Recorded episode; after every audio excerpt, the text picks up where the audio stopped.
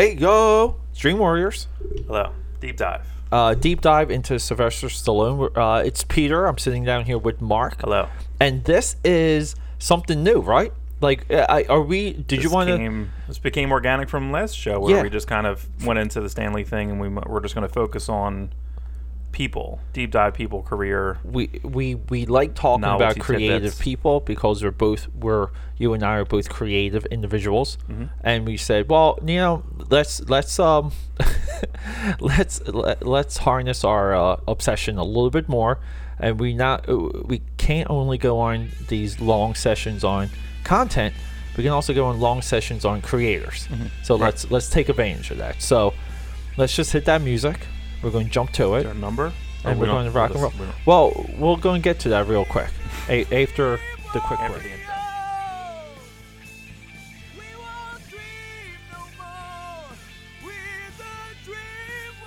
Yeah. Okay. So we're back, and yeah, Mark Mark already uh, addressed something very Spoilers. important. Yeah. So uh, this is almost like creator corner, Hmm. creator spotlight. Uh, But did you have any ideas or names what to what to call this? No. Like, uh, how do we brain this? We we, we, we have to tag this because uh, this is all. Creator corner. I just I, I like the idea because why why is a creator in a corner? Why why like what or, or is a They have to write their way out of a corner. or is like a corner something commonly associated with a highlight or a spotlight? I think basically you ju- it was just alliteration that you just did. I don't just- think there's anything more to it. Just than a that. corner. Yeah. But but it has to be like a profession, like plumber's corner, right? Mm-hmm. Or the, does that like drywall guy corner, I don't. I don't know. produce dude corner, we're already off track. butcher corner.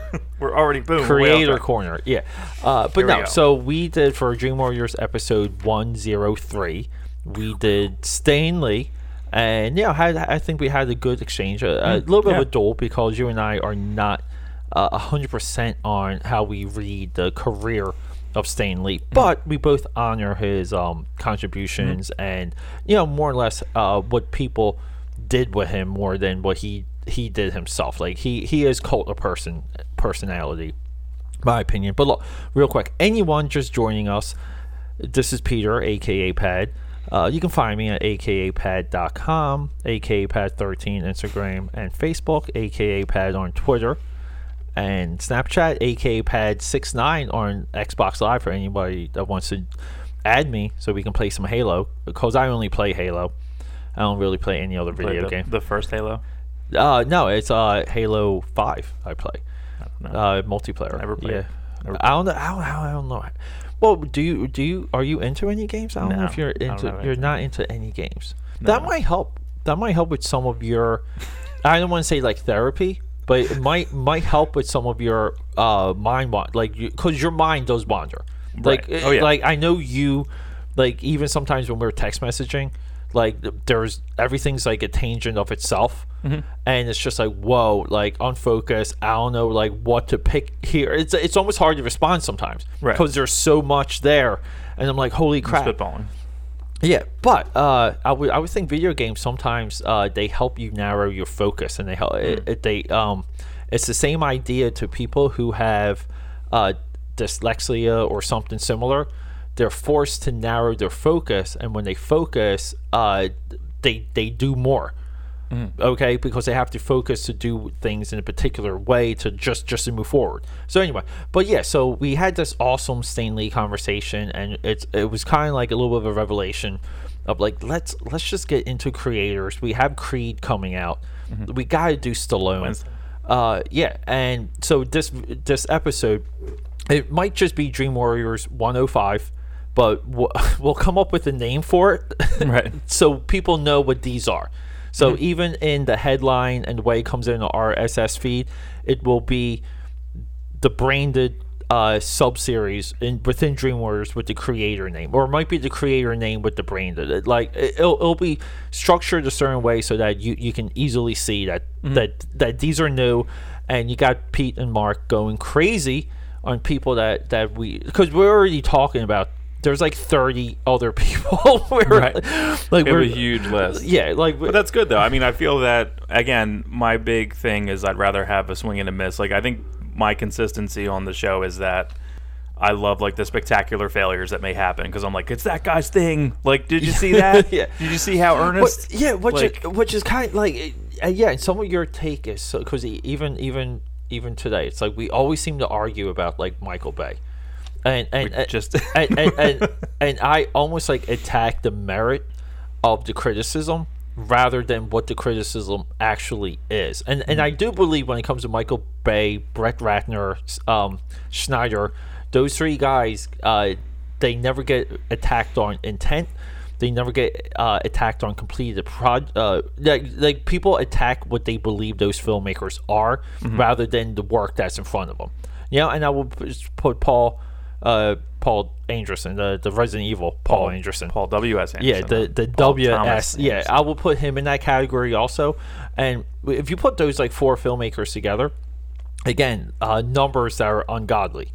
Like there, Yeah. there's few people that even come close to having the box office draw and success that those guys had. And look, I get it. Movies have million dollar marketing campaigns. They have all of this stuff, but you can't trick that many consumers into uh, rewatching product, purchasing a product more than one time, or, and even showing up initially at the box office. Because we always see great uh, campaigns, and I will say the the new Tomb Raider. I thought that that was a perfect setup to ex- you know to get excited for that movie. Great trailer, great posters, great logo, everything. No one cared. So like we see great campaigns fail all the time. So sometimes when films pick up and resonate, and I do believe like Sly Stallone definitely falls into this category where we criticize the artist but not the work, and it's not even the artist with within the context of of art.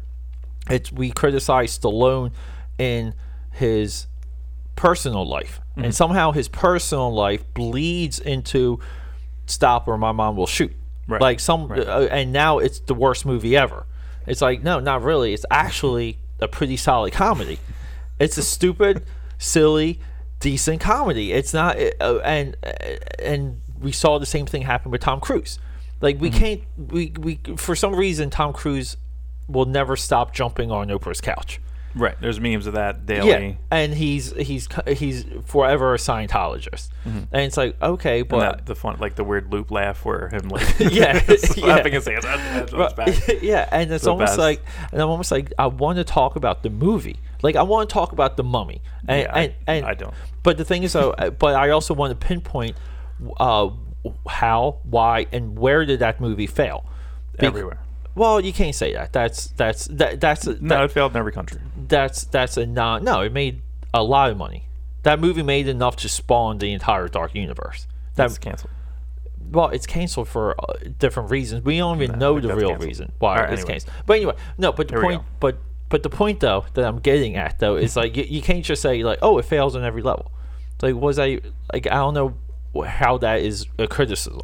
That's Mm-hmm. not like a thoughtful criticism. And for Dream Warriors, that's what we're committed to. We're committed to long form conversations with plenty, like with plenty of these movies. And and I think what we're about to embark on this deep dive into Sly Mm-hmm. Sly Stallone, I think we're about to probably set up a lot of work for ourselves. Yeah, that's good.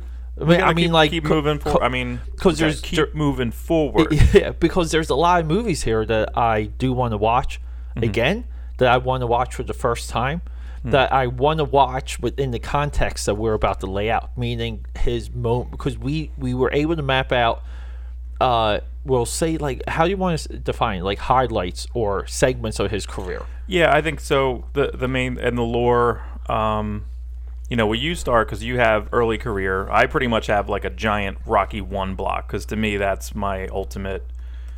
Uh, one of my favorite scripts, one of my favorite movies of all time. I just think that it's it's kind of a strange movie when you watch it because there's it's not.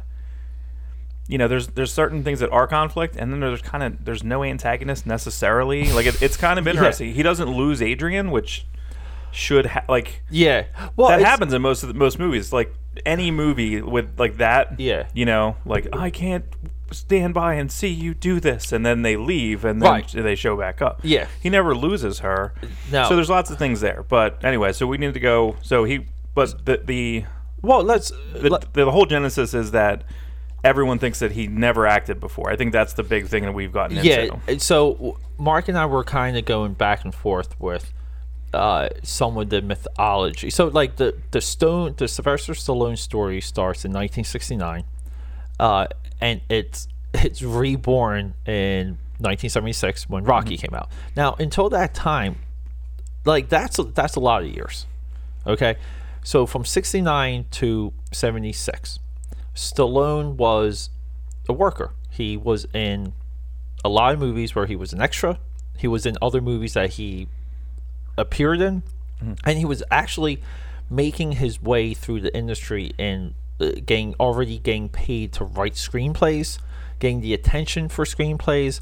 Uh, already early becoming a actor writer. He was in. I would say he was almost like the model of what later became some of these uh, production houses like Plan B that were like you know like run by Brad, Brad Pitt to where the the actor develops his own production studio within like Paramount Pictures and then you're fed scripts and you develop scripts and then you take what you like and then based on what you think you should do as an actor some of that script gets reworked.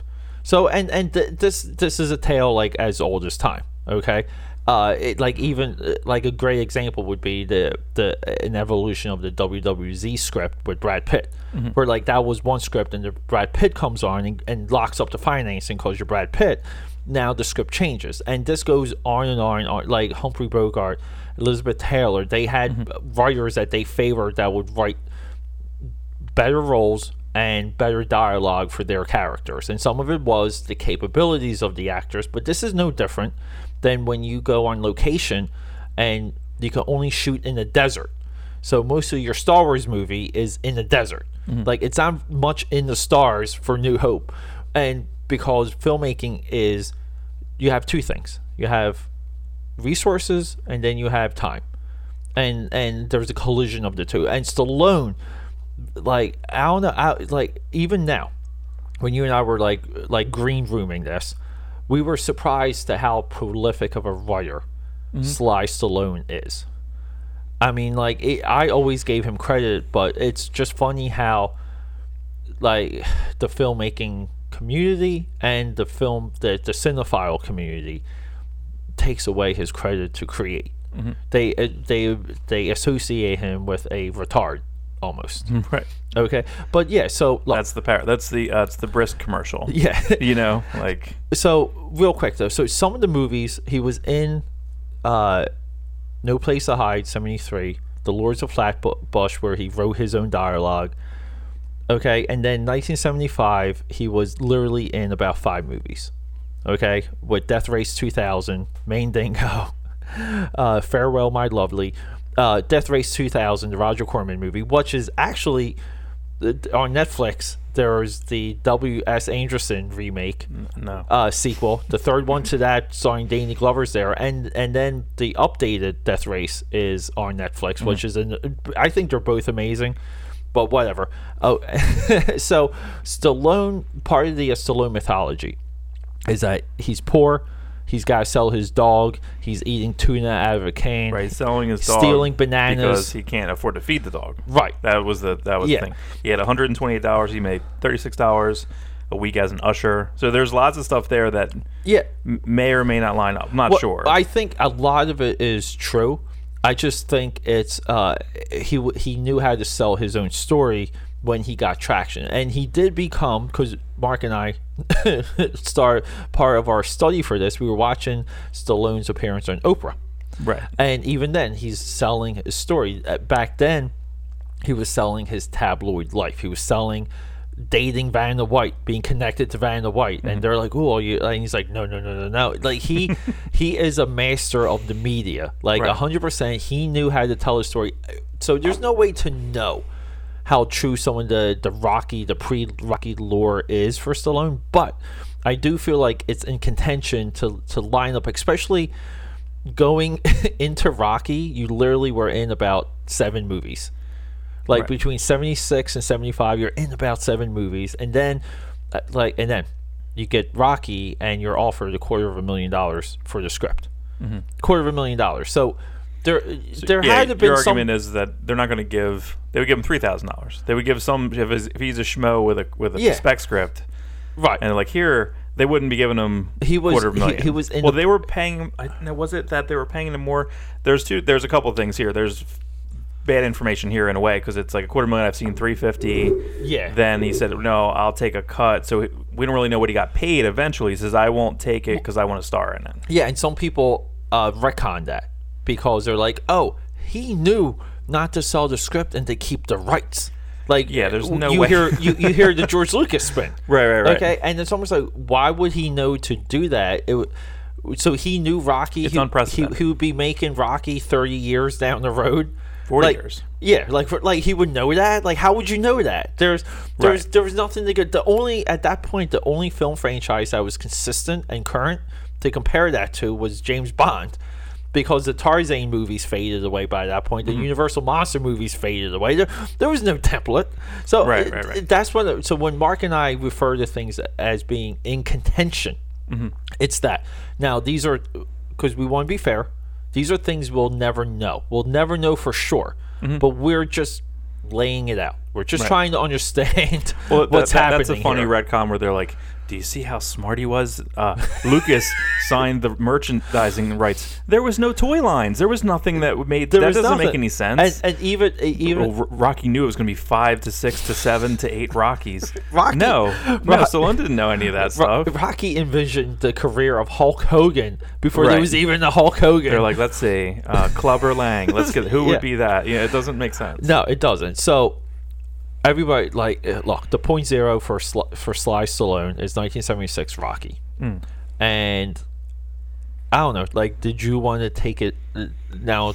Take take the carriage, ju- Yeah, I jump mean- into the driver's seat. What I like about it, there's a couple things. It was kind of shot guerrilla style. The guy who created the Steadicam, like, yeah, one of was the first Steadicam movies. Which you can, they say you can hear, you can hear the gears and when and- he's walking with Little. Marie. So, but yeah, you but can hear. it's it. almost like, uh, ow. Hey Marie. yeah. But Um, anyway, well, I think a lot of it has to do with. I mean, I, I wonder what it's like, and I, you can kind of see it sometimes. So we're in Philadelphia.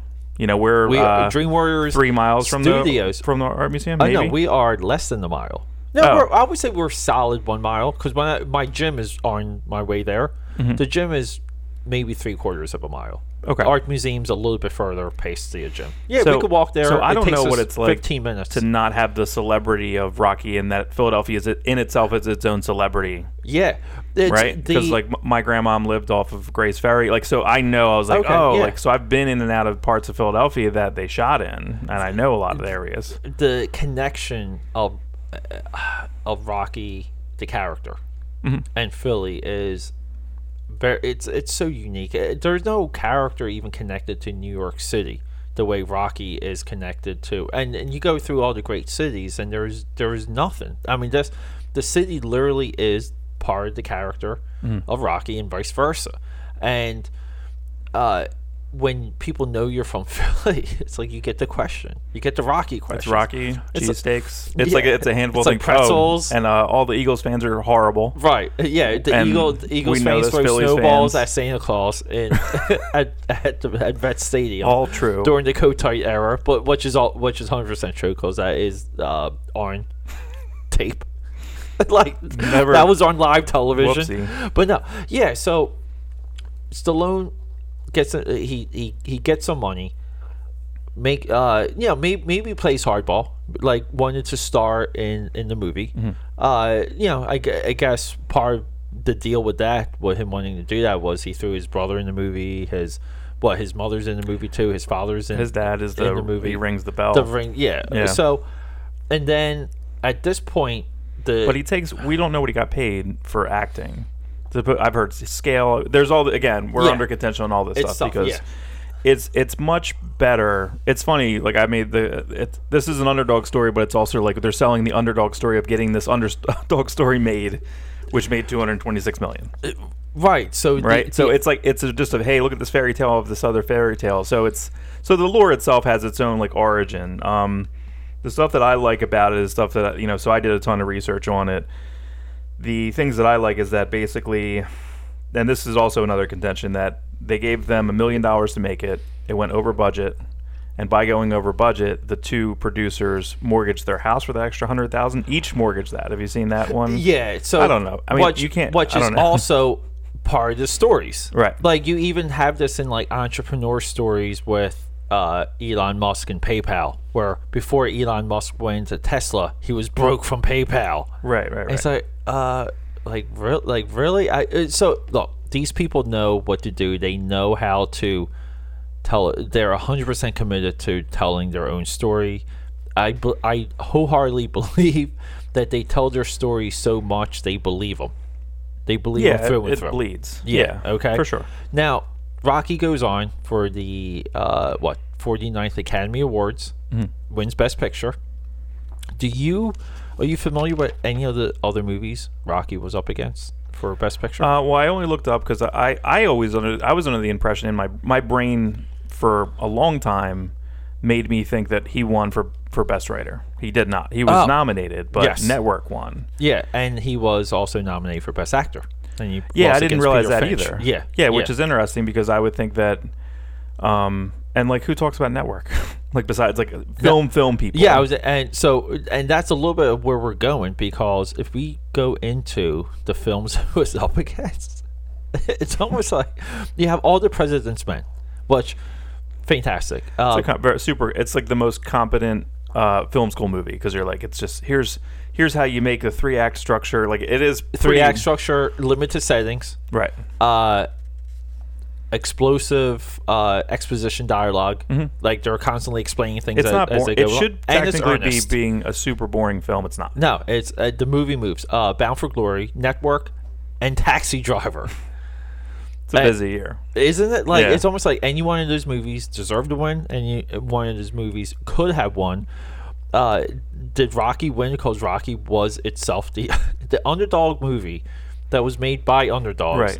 has now Guy un- mortgaged his house to make the movie. underdog in all He had of Hollywood. $126. Yeah. He almost sold Butkus. It's it's amazing, and it also won best direct director for not Stallone Right. for our um. What- John Avildsen. yeah, what did he do? Did he also do Karate Kid and Ru- Rudy? he did. I don't know if he did Rudy. He did. He couldn't do Rocky 2 because he was doing Saturday Night Fever. Right. which I think is interesting. You know, because that's Also that'll be another. Right. No, he wrote Staying Alive. I don't think he wrote. Oh, oh, right. I'm sorry. Yes, yeah, the yeah. sequel, which Yes. that's a whole other. That's it. We'll I have love that movie. I love that movie. I don't know. Because no because that's a Rocky dancing movie. Because he's the underdog in that too. So he's got a he's got a theme. This, we'll go into themes. yeah, later. we will get into the the Stallone So let me go through tropes. the like yeah. the the main things so I have it done. So Yeah, there's a go, couple let's go. things. So there's the Steadicam Ma- shots. Mark Mark has a uh, a note a I did- composition. Oh, remember this? I made people. I yeah. wrote that. This was early. Yeah, and, Yeah. and it's actually written just It like uh. Kevin Spacey's notebook in Seven. you can't make the Kevin Spacey jokes anymore. uh, unfortunately, I don't know Uh, if it'll what- go. quick side note: Are you? Do you watch House of Cards? No, You never watched it. You never. I see. No. Well, why? Uh, that doesn't appeal to you, but Sabrina the Teenage Witch does. Mhm. That's, I love. I so know. I make no. I, I love Mark's mind. Everyone, I, I wholeheartedly love Mark's Right. mind. All right. So okay, the, but yeah, So the the things I like about it are a lot of the a lot of the little like the guerrilla filmmaking stuff, the accidents as they say, you know that that's Orson Welles' favorite parts of things. But um, the 5:30, so they did a, sh- a shoot of him running up the steps.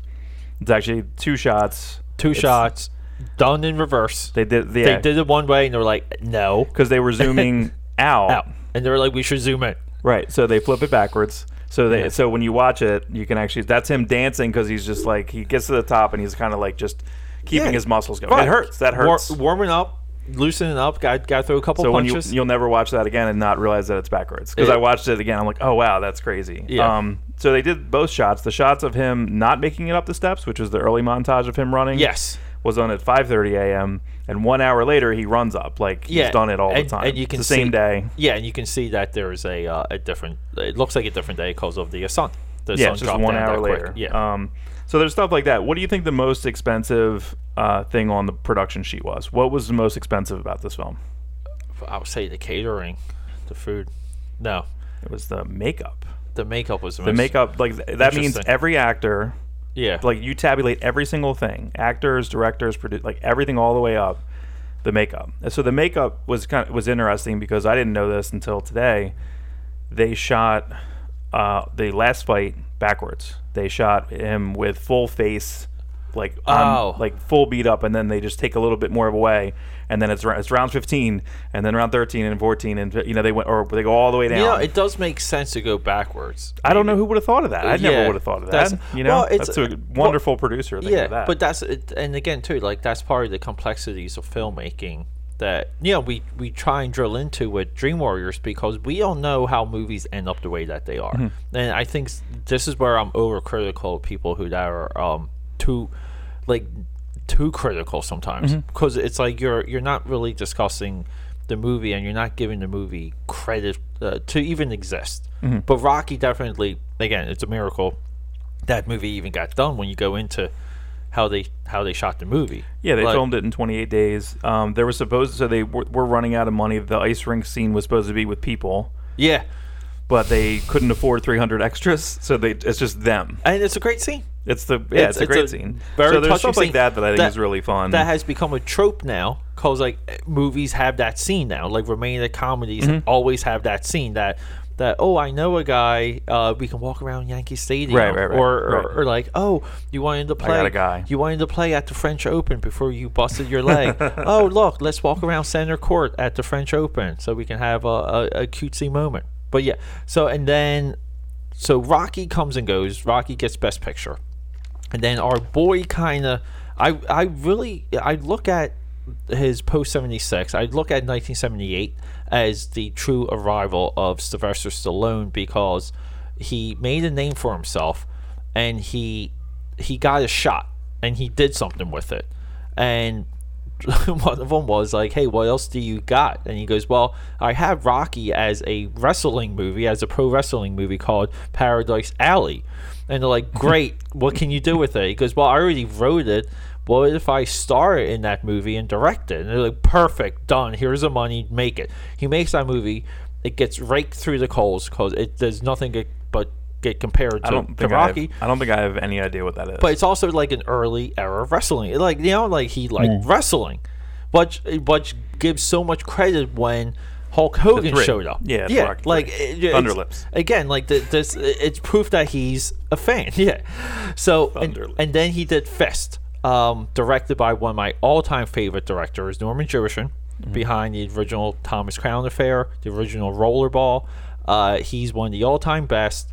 Joe Eszterhas, uh, maybe the greatest screenwriter in Hollywood history. He writes a novel of a script. Stallone chops down the script, rewrites it, writes himself into the movie, and and actually is a part of a, of a serious movie.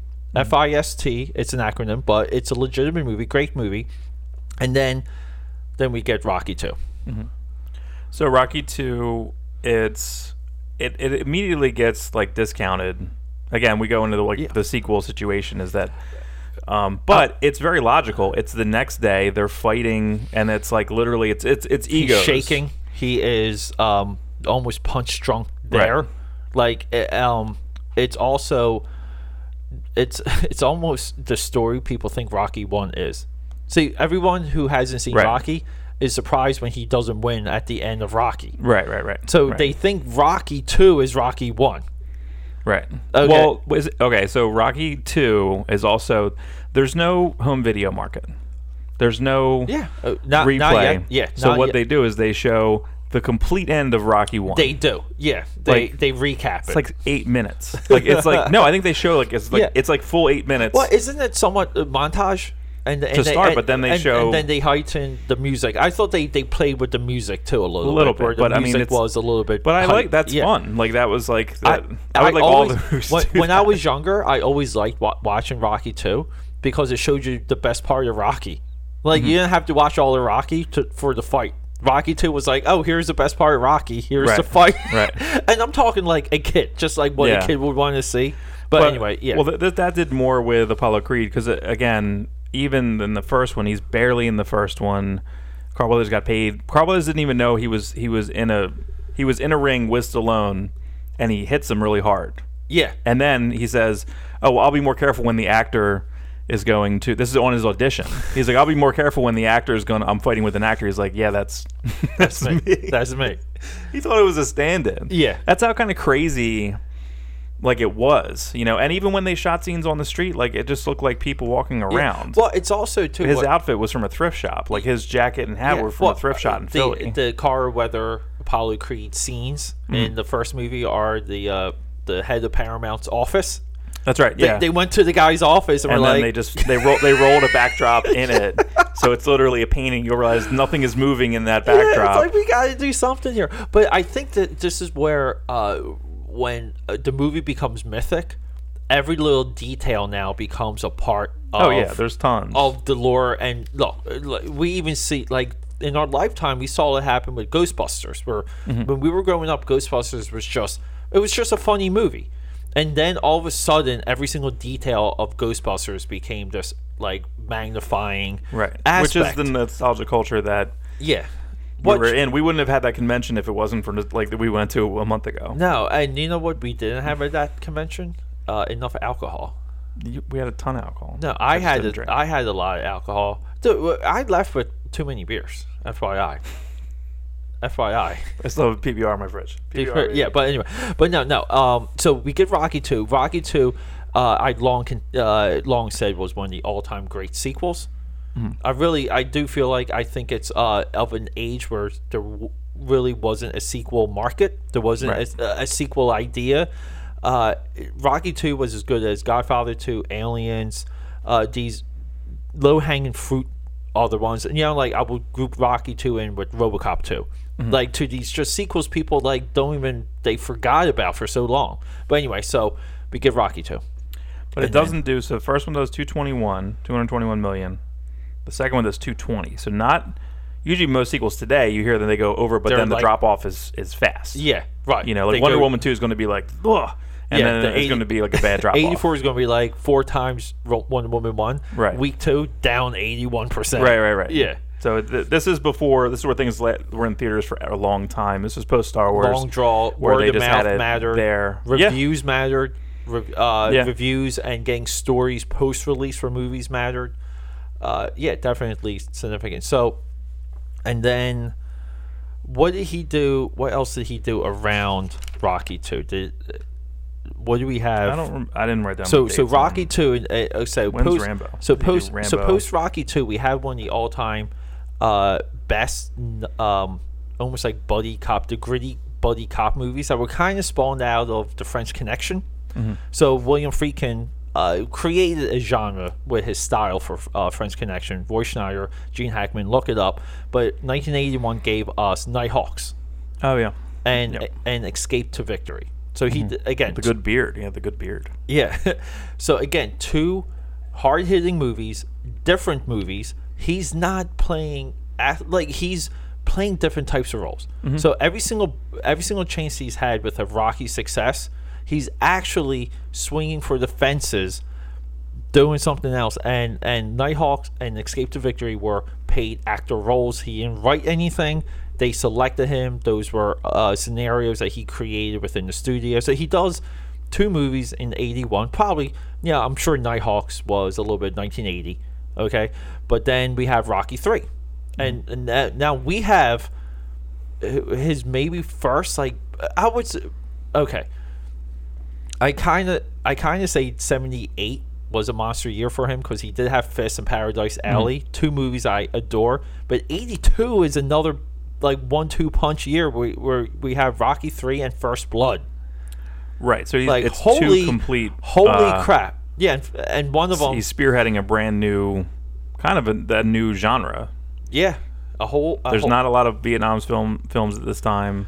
Uh no it was uh, the you know, so here's the thing. So part of what later what i call like the vietnam apologist era in hollywood. Is that post Platoon?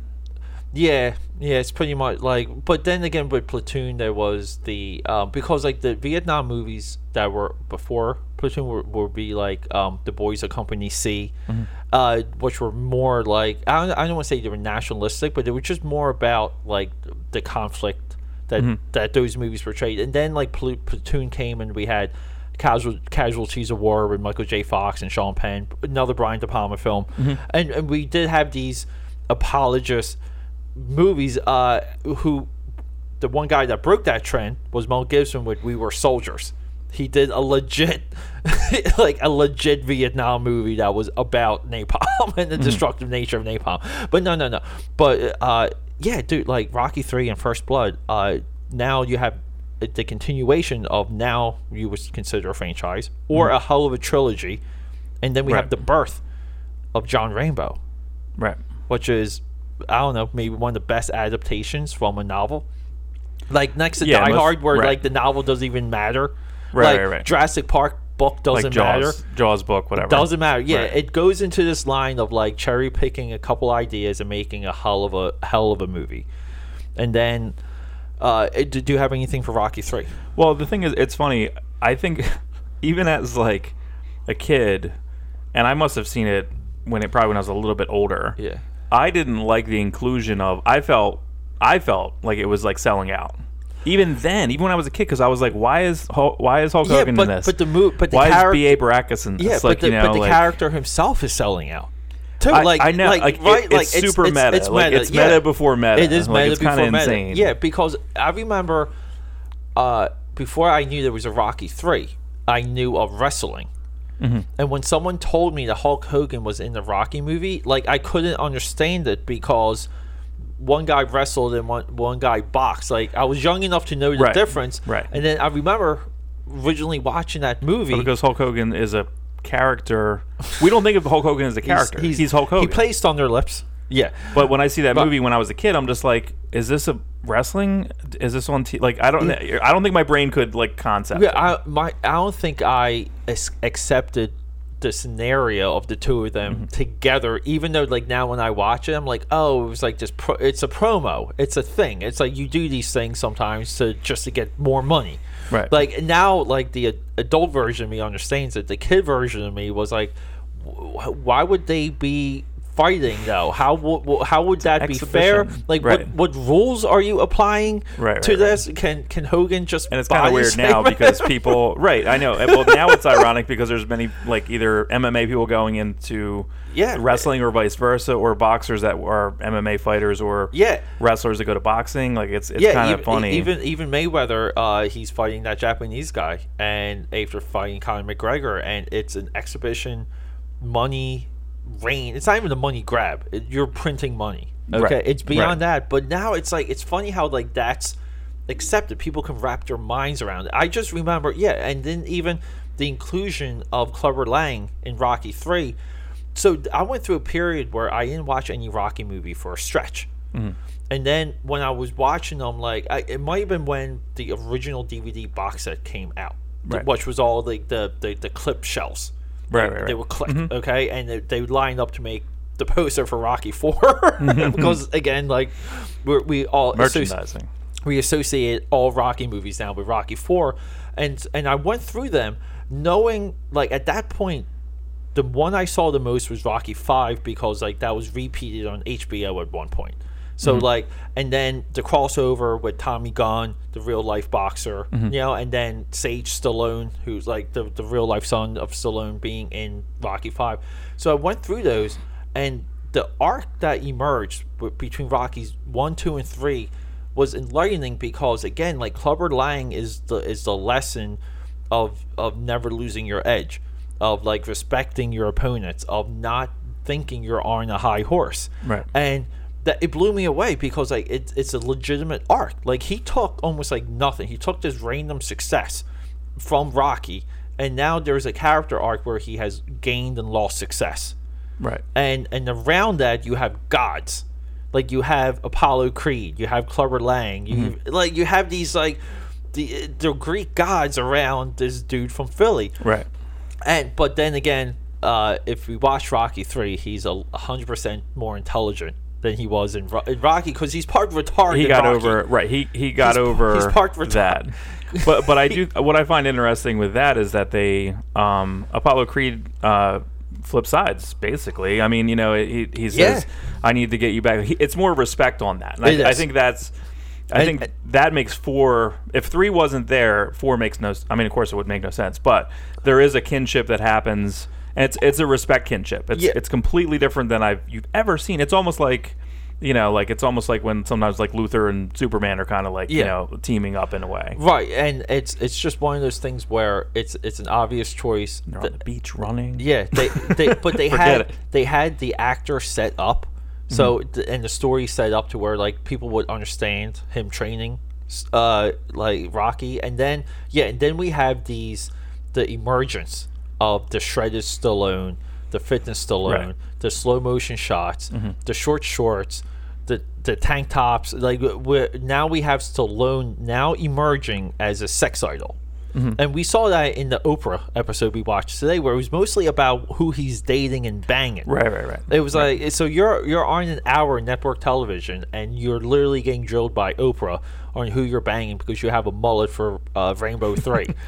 he can cut it, it, but he was promoting it, so he was like, well, you know, what he said, he said, I can't touch my. I prefer not to touch my hair until the movie gets released, because he said you never know when you have to come back for like another like a reshoot.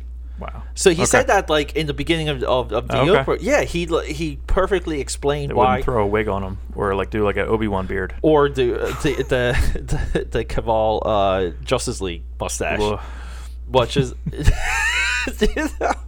Looks like there's like an invisible like slug on his lip. what is that? Was such a weird move. Yeah, Because what scenes would even like I I watched it that. adds nothing to the movie. Yeah, it's it's and All the scenes that really- he's in adds nothing. It's to the movie. literally Joss Whedon aren't like if you want to talk about high horse aren't high horse thinking you're like you you you are literally Superman. You're here to save the day and save that movie. He I think he literally thought he was going to save that movie. But anyway, but no. Okay, so we get Rocky three. We get Nighthawks, Escape to Victory. Uh, I'm sorry, Rocky three, 1982, Rocky three, First Blood, and then 1983, we have Staying Alive. So that's when he. So he has no connection to Saturday Night Fever. Actually, a strange connection because you know John Avildsen left. He couldn't. He couldn't direct Rocky two because he wanted to direct Staying Alive. Yeah. So that's interesting. And then he likes the movie so much he writes a sequel to it, but also It's like fan fiction. almost selling out. Right, where it's Yeah. like, okay, it's going to be about aerobics, right?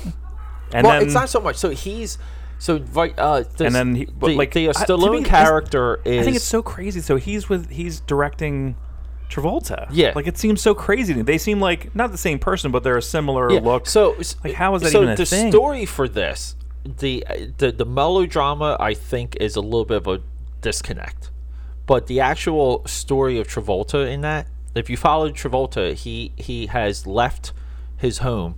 He's now on the ground bottom of the dance industry, just trying to get a bit on Broadway, just trying to get a bit somewhere. Mm-hmm. And now everything that Stallone's struggle was in uh, pre Rocky is written into this movie.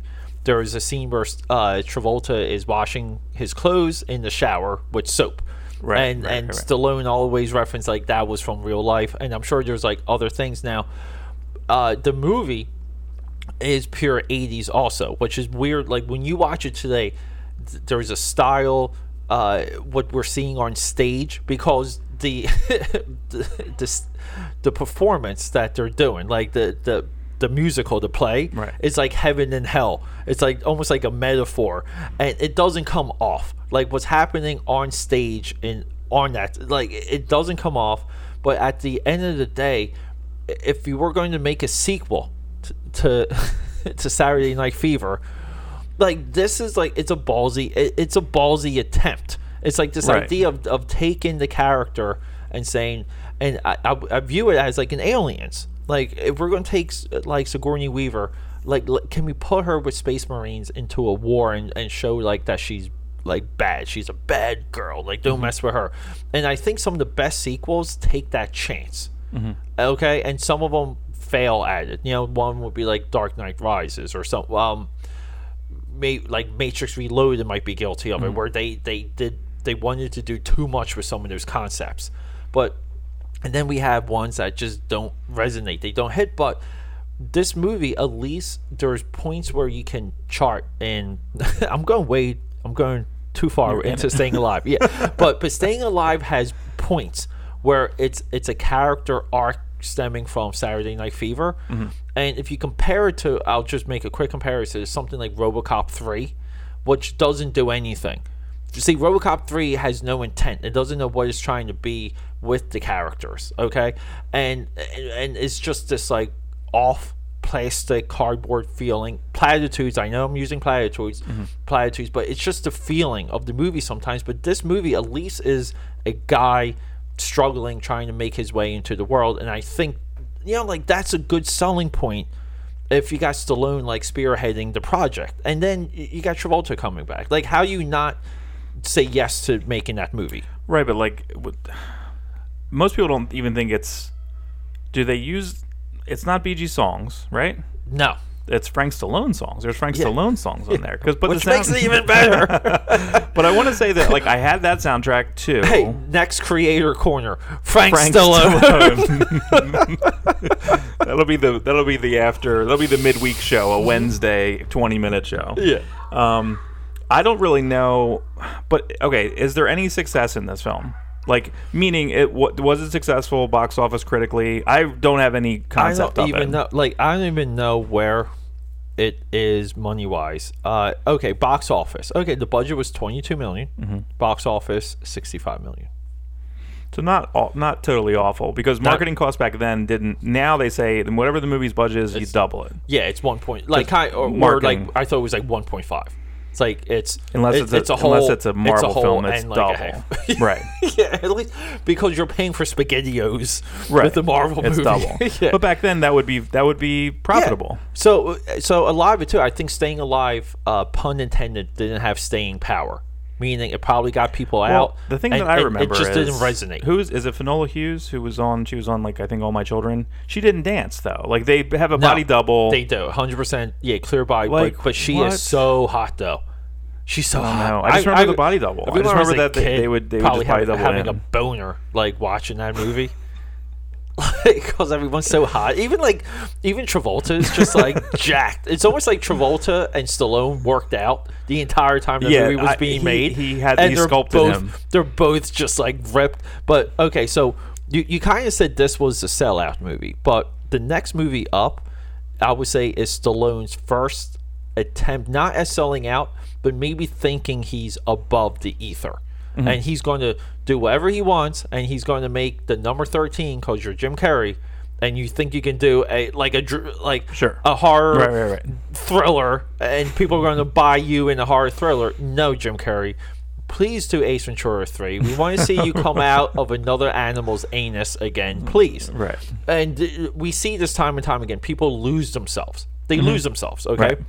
He does Rhinestone with Dolly Parton, which he which written and starred. I know, but back then, Yeah. but just remember, this is like nine to five. Dolly's huge. Dolly's it- huge. It, it's a it's a pitch meeting. They're in a It room like, okay, yeah. listen, Stallone wants to do a project. He wants to do a comedy. Let me get the person on a height, Yeah, on or- an on a rising star. Or, or the way how I envision some of these too, it's like the Creative Artist Agency, the CAA, Yeah, meaning yeah. that like, oh, we we have two of our biggest talents, and they both have a scheduling opening. Mm-hmm. Like, we have six weeks for these two. What do we have? And then st- they call Stallone. He's like, hey, I have an idea for that. And then like two days later, script. Yeah, because he could do a script in two days. He Yeah. did Rocky script in two and a half days. yeah, but but that but so Rhinestone. Uh, look, I don't have much of a recollection. Rhinestone might be a movie I would like to revisit. I would like to go back into this movie because, but then again, too, it, it just Rhinestone also stylistically seems to be like some of the comedies of the era. Mm-hmm. Like what, what? What's the um? Is it BJ and, and and the bear? The the Clint Eastwood? No, what's the Clint Eastwood monkey movie? With Every the which way but loose. Yeah. Okay. Yeah. so and then like, they did like another one. You know what I mean? Yeah. Any which way you can. Right. So like there's it I think for 1984 this was a style of like heightened maybe like later like um stylized Slapstick. comedies. Yeah, where- slapstick. It's misunderstanding. Fish yeah. out of water. right. Um uh, opposing forces Mm-hmm. like hey you're from the country i'm from the city hey we don't get along but we have to like do this thing together Right. okay Right. so we have two hours to do it. Let's go. so 84 so here here's here's the thing we But I- I, can't believe that he wrote like uh, what I find fascinating when you look through.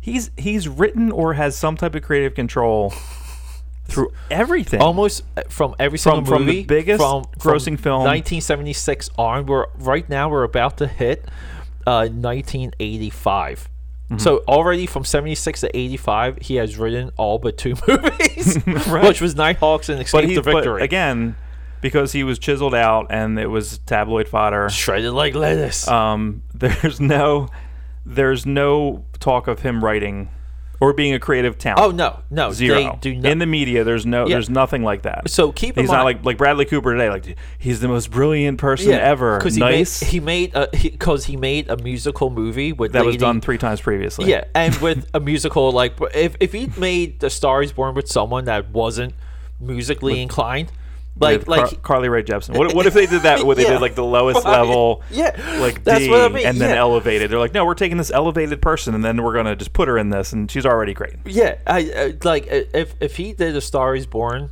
with Grumpy Cat. you got you got my attention, Bradley Right. Cooper. But yeah, so he outside of two movies, he has had a, a hand in writing, and you can even say creating the project, mm-hmm. like getting his hands on materials and reforming them. And now he's on the run now that is already almost unheard of, even for professional screenwriters. Mm-hmm. Like screen professional screenwriters have me the best have five five to six pops outside of like a John Logan, a David Koepp, a Joe Eszterhas, mm-hmm. uh, a Paul Schrader, where you become like uh, go-to guys for major directors. But there's Right. only a handful of those guys in com- all of history. Everyone else gets a couple pops. You make a couple screenplays. They get made, and that's enough for you. Like you don't really.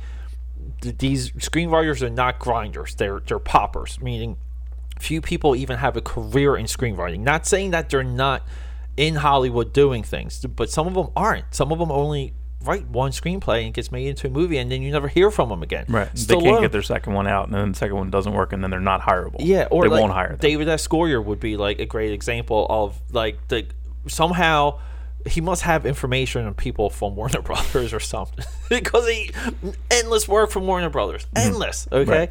but no, okay. So we have uh, 1985. We have First Blood Part 2 Mm-hmm. now titled Rambo, and we have Rocky Five. now, no, Rocky Four. Oh, Rocky Four. I'm sorry. Yes, Rocky Four. Well, the, the interesting thing with that is that I, when I was a kid, because I never saw First Blood, I you get them. I felt the numbering was confusing. There's no number, Yes. right? Uh, but I always was like, is that the first? Or I watched that one as the first one, and then I would go back and like, well, First Blood's the first one. I don't understand. It was like Terminator, Terminator Two. Like it was like, uh, to me, we always watched uh, Rambo Mm-hmm. and then Rambo Three. We never cared about First Blood Right, I- because it's it- it's it's it's a dirty movie. He's not jacked. He's not fighting the Russians. He's not blowing up helicopters with a explosive arrow. right. well, three is just off the three- off the charts. It's it's a confusing stupid. story. Yeah. Right, because in the beginning he's like rescuing um the the the colonel from like a Mm-hmm. like Arab camp or some like ISIS type facility, and then goes back goes back home, or no, or the second one is where he rescues the POWs the from the POWs. MIAs, yeah. Right. So this one now he's oh he's with the Russian As- Afghan war. He's he's okay. So he's part of the insurgents of the Afghans against the Russians. So he's Okay. actually on the side of like early ISIS in Rambo Three, which was completely topical of the time. Mm-hmm. Um, you know, like the Rush, Russia's struggle in the Middle East was well documented in, in the mid 80s. That was part of the Reagan era. That was part, of even if you want to say propaganda, but they put that stuff out to, to um, uh, they, oh, so history note. So the Reagan administration, uh, like they assisted the rebels against the Russians to help bleed Russia dry because they knew uh, mm-hmm. Russia was in a capitalistic economy and they had a limit to what they could spend, mm-hmm. and that was a part of the long drawn out war where Russia would sink all of their money into the Middle East, and the U.S. was just like given like advice and training mm. and, and, and weapons, may, maybe some soldiers like in in Afghanistan to bleed Russia dry. So it's it is topical that that he would be there, but the movie coherently I mean, it's it's just a commercial for Stallone. right. And- well, luckily he uh, he ends the Cold War in Rocky Four, so that's yeah, fine. and and People note, can change. I can change. we all can and there's change. and there's Gorbachev standing up. It's the weirdest ending. It it's is. really odd. Uh, um, and then So wait, so that makes okay. So here's here's the thing with Rocky Four. Yeah. is Rocky Four, and I, and I didn't really think about this. I saw a stat on this today, and I didn't even. It's crazy to me. However, it does make sense. So maybe he was writing uh, Rambo, and didn't have time to write Rocky Four because Rocky Four, and, and this is no lie, has eight montages. yeah, you were we were kind of talk about this. yeah. Thirty-two percent of the. mo- It's a ninety-one minute film Yeah, and 30 minutes, a third of the movie is montages. Is Eight montage. different montages. yeah, and uh, we're also dealing with. Uh, I say this a lot when it comes to Rocky Four. What I think when if you describe a Rocky movie to someone who who's never seen one, you and the way you describe it, what they're going to like conjure is going to be Rocky Four. I think Rocky Four is the Rocky movie Mm-hmm. because it's just training and and punching, and and we have an easily discernible enemy. Like we like He's it- a yeah. There's no it's- again. We it's talked a, such a clear plot or lack of Apollo like, Creed is not a villain in the first one. He's not an antagonist no, necessarily. well, he but- isn't but necessarily he's, in Rocky Two. He's built though. He's built as because in the first one he's calling him a chump. He's calling him a paper like not a paper challenger maybe not mm-hmm. paper champion, but he's like he he's what helps in the story mm-hmm. because you root for like Rocky more and more in Rocky One. But then yeah, he turns and then spoiler alert, like Rocky Four begins with this exhibition exhibition match, and he he he gets mauled by Ivan Drago, who is the the soft on the eyes uh, Dolph Lundgren, who is just ripped and jacked, who got picked up right from was he like a bouncer? Uh, Grace Jones picked him up, Right, right, discovered him, okay, uh, streamlined him into Hollywood, and all, and that's and and he was a chemist. He had like a he has a right. He's a- brilliant. he- apparently. yeah, he's like a genius. this giant jack. So you have two people that are amazingly smart but act like retards. Yeah. Right. They act like they act like they are not Yeah. good at things. So uh, Rocky Four, I really think it's it's next to Top Gun, when, when the best wartime like, and I do believe the Cold War as being war wartime It's one of the best nationalist movies you can ever have. Nationalist in the truest sense that uh, America has values, and and we're going to display those values, but we're also going to show how how we can come to the table together. I think the speech at the end says that. Does it come off? But I'll tell you one thing. Uh, some of that stuff today would be. It's fu- really good. It, it it's would great be, writing. It would be Yeah. helpful though, because like it just the the way things are divided and and the way you're taught to like hate aside today, Mm-hmm. like within, because right now you can kind of say it's a cold civil war, right, Right. now. I mean, I'd look at Rocky Four and I'm like, wow. I'm like, at least at least people were kind of like on the same side countrywide, like country, Right, and right. I think there's a lot to say about that. But at the same time, uh, we have two jacked, sweated up They're dudes, pretty perfect. Yeah, it's- glistening, it's- glistening. Well, the, the, I think the poster, the Rocky Four poster, is like just Look- burned into my brain. With Yeah. him with the with the uh, flag over him, he's just kind of laying on people, beat and up. It's almost like up, it's almost yeah. like a Michelangelo like sculpture. It is almost like yeah, it's almost You like know? the it's almost like if the Pieta had a sequel. exactly. it's like. Je- like Jesus like revises. Right, that's exactly that what I'm thinking. Yep. But you know, he's like ready to go. But no, it's But he put all the writing into that one spe- speech. There's nothing. There's hardly anything in the movie. There- there's there- hardly any no. words in the movie. But you know what? Too, I think when it comes to the skills of a filmmaker, Mm-hmm. and I think that it's almost like a um. I was watching Aeon Flux today, uh, MTV Liquid Television. Look it up, Aeon Flux. Peter Chung. Peter Chung, good, yeah. Uh, Aeon Flux, can't put it past me. yeah, Nothing eh, past. yeah, eh, yeah. You're almost like Drax, Drax with Right. metaphors. I will catch them. Nothing goes over my Yeah. head. I would catch it. My But- reflexes are too fast. Yeah, but no, but but the thing is though, like Aeon Flux is uh, it works so well originally because it was silent, and then Yeah. once once they added words and characters and made it a series, it was like wow, there's really I nothing. watch here. this. Yeah, Right. and and I think sometimes the skill of a creative entity is silence. Okay, Well, this is- would be his like fifth fifth film. one, two, three. It might be five, but in all, it's got to be his. Um, by by, I know by the time he did Rocky three, it was like the thirty first film he was in.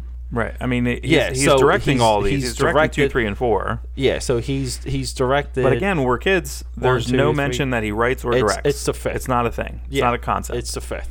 Okay. and the robot's in four, and the robot was James Brown's robot. James Brown. apparently, What was the It was like his tour robot. yeah. What's the name of the robot? and who watched the kid? Did the robot just watch his kid? Yeah, because it's a robot.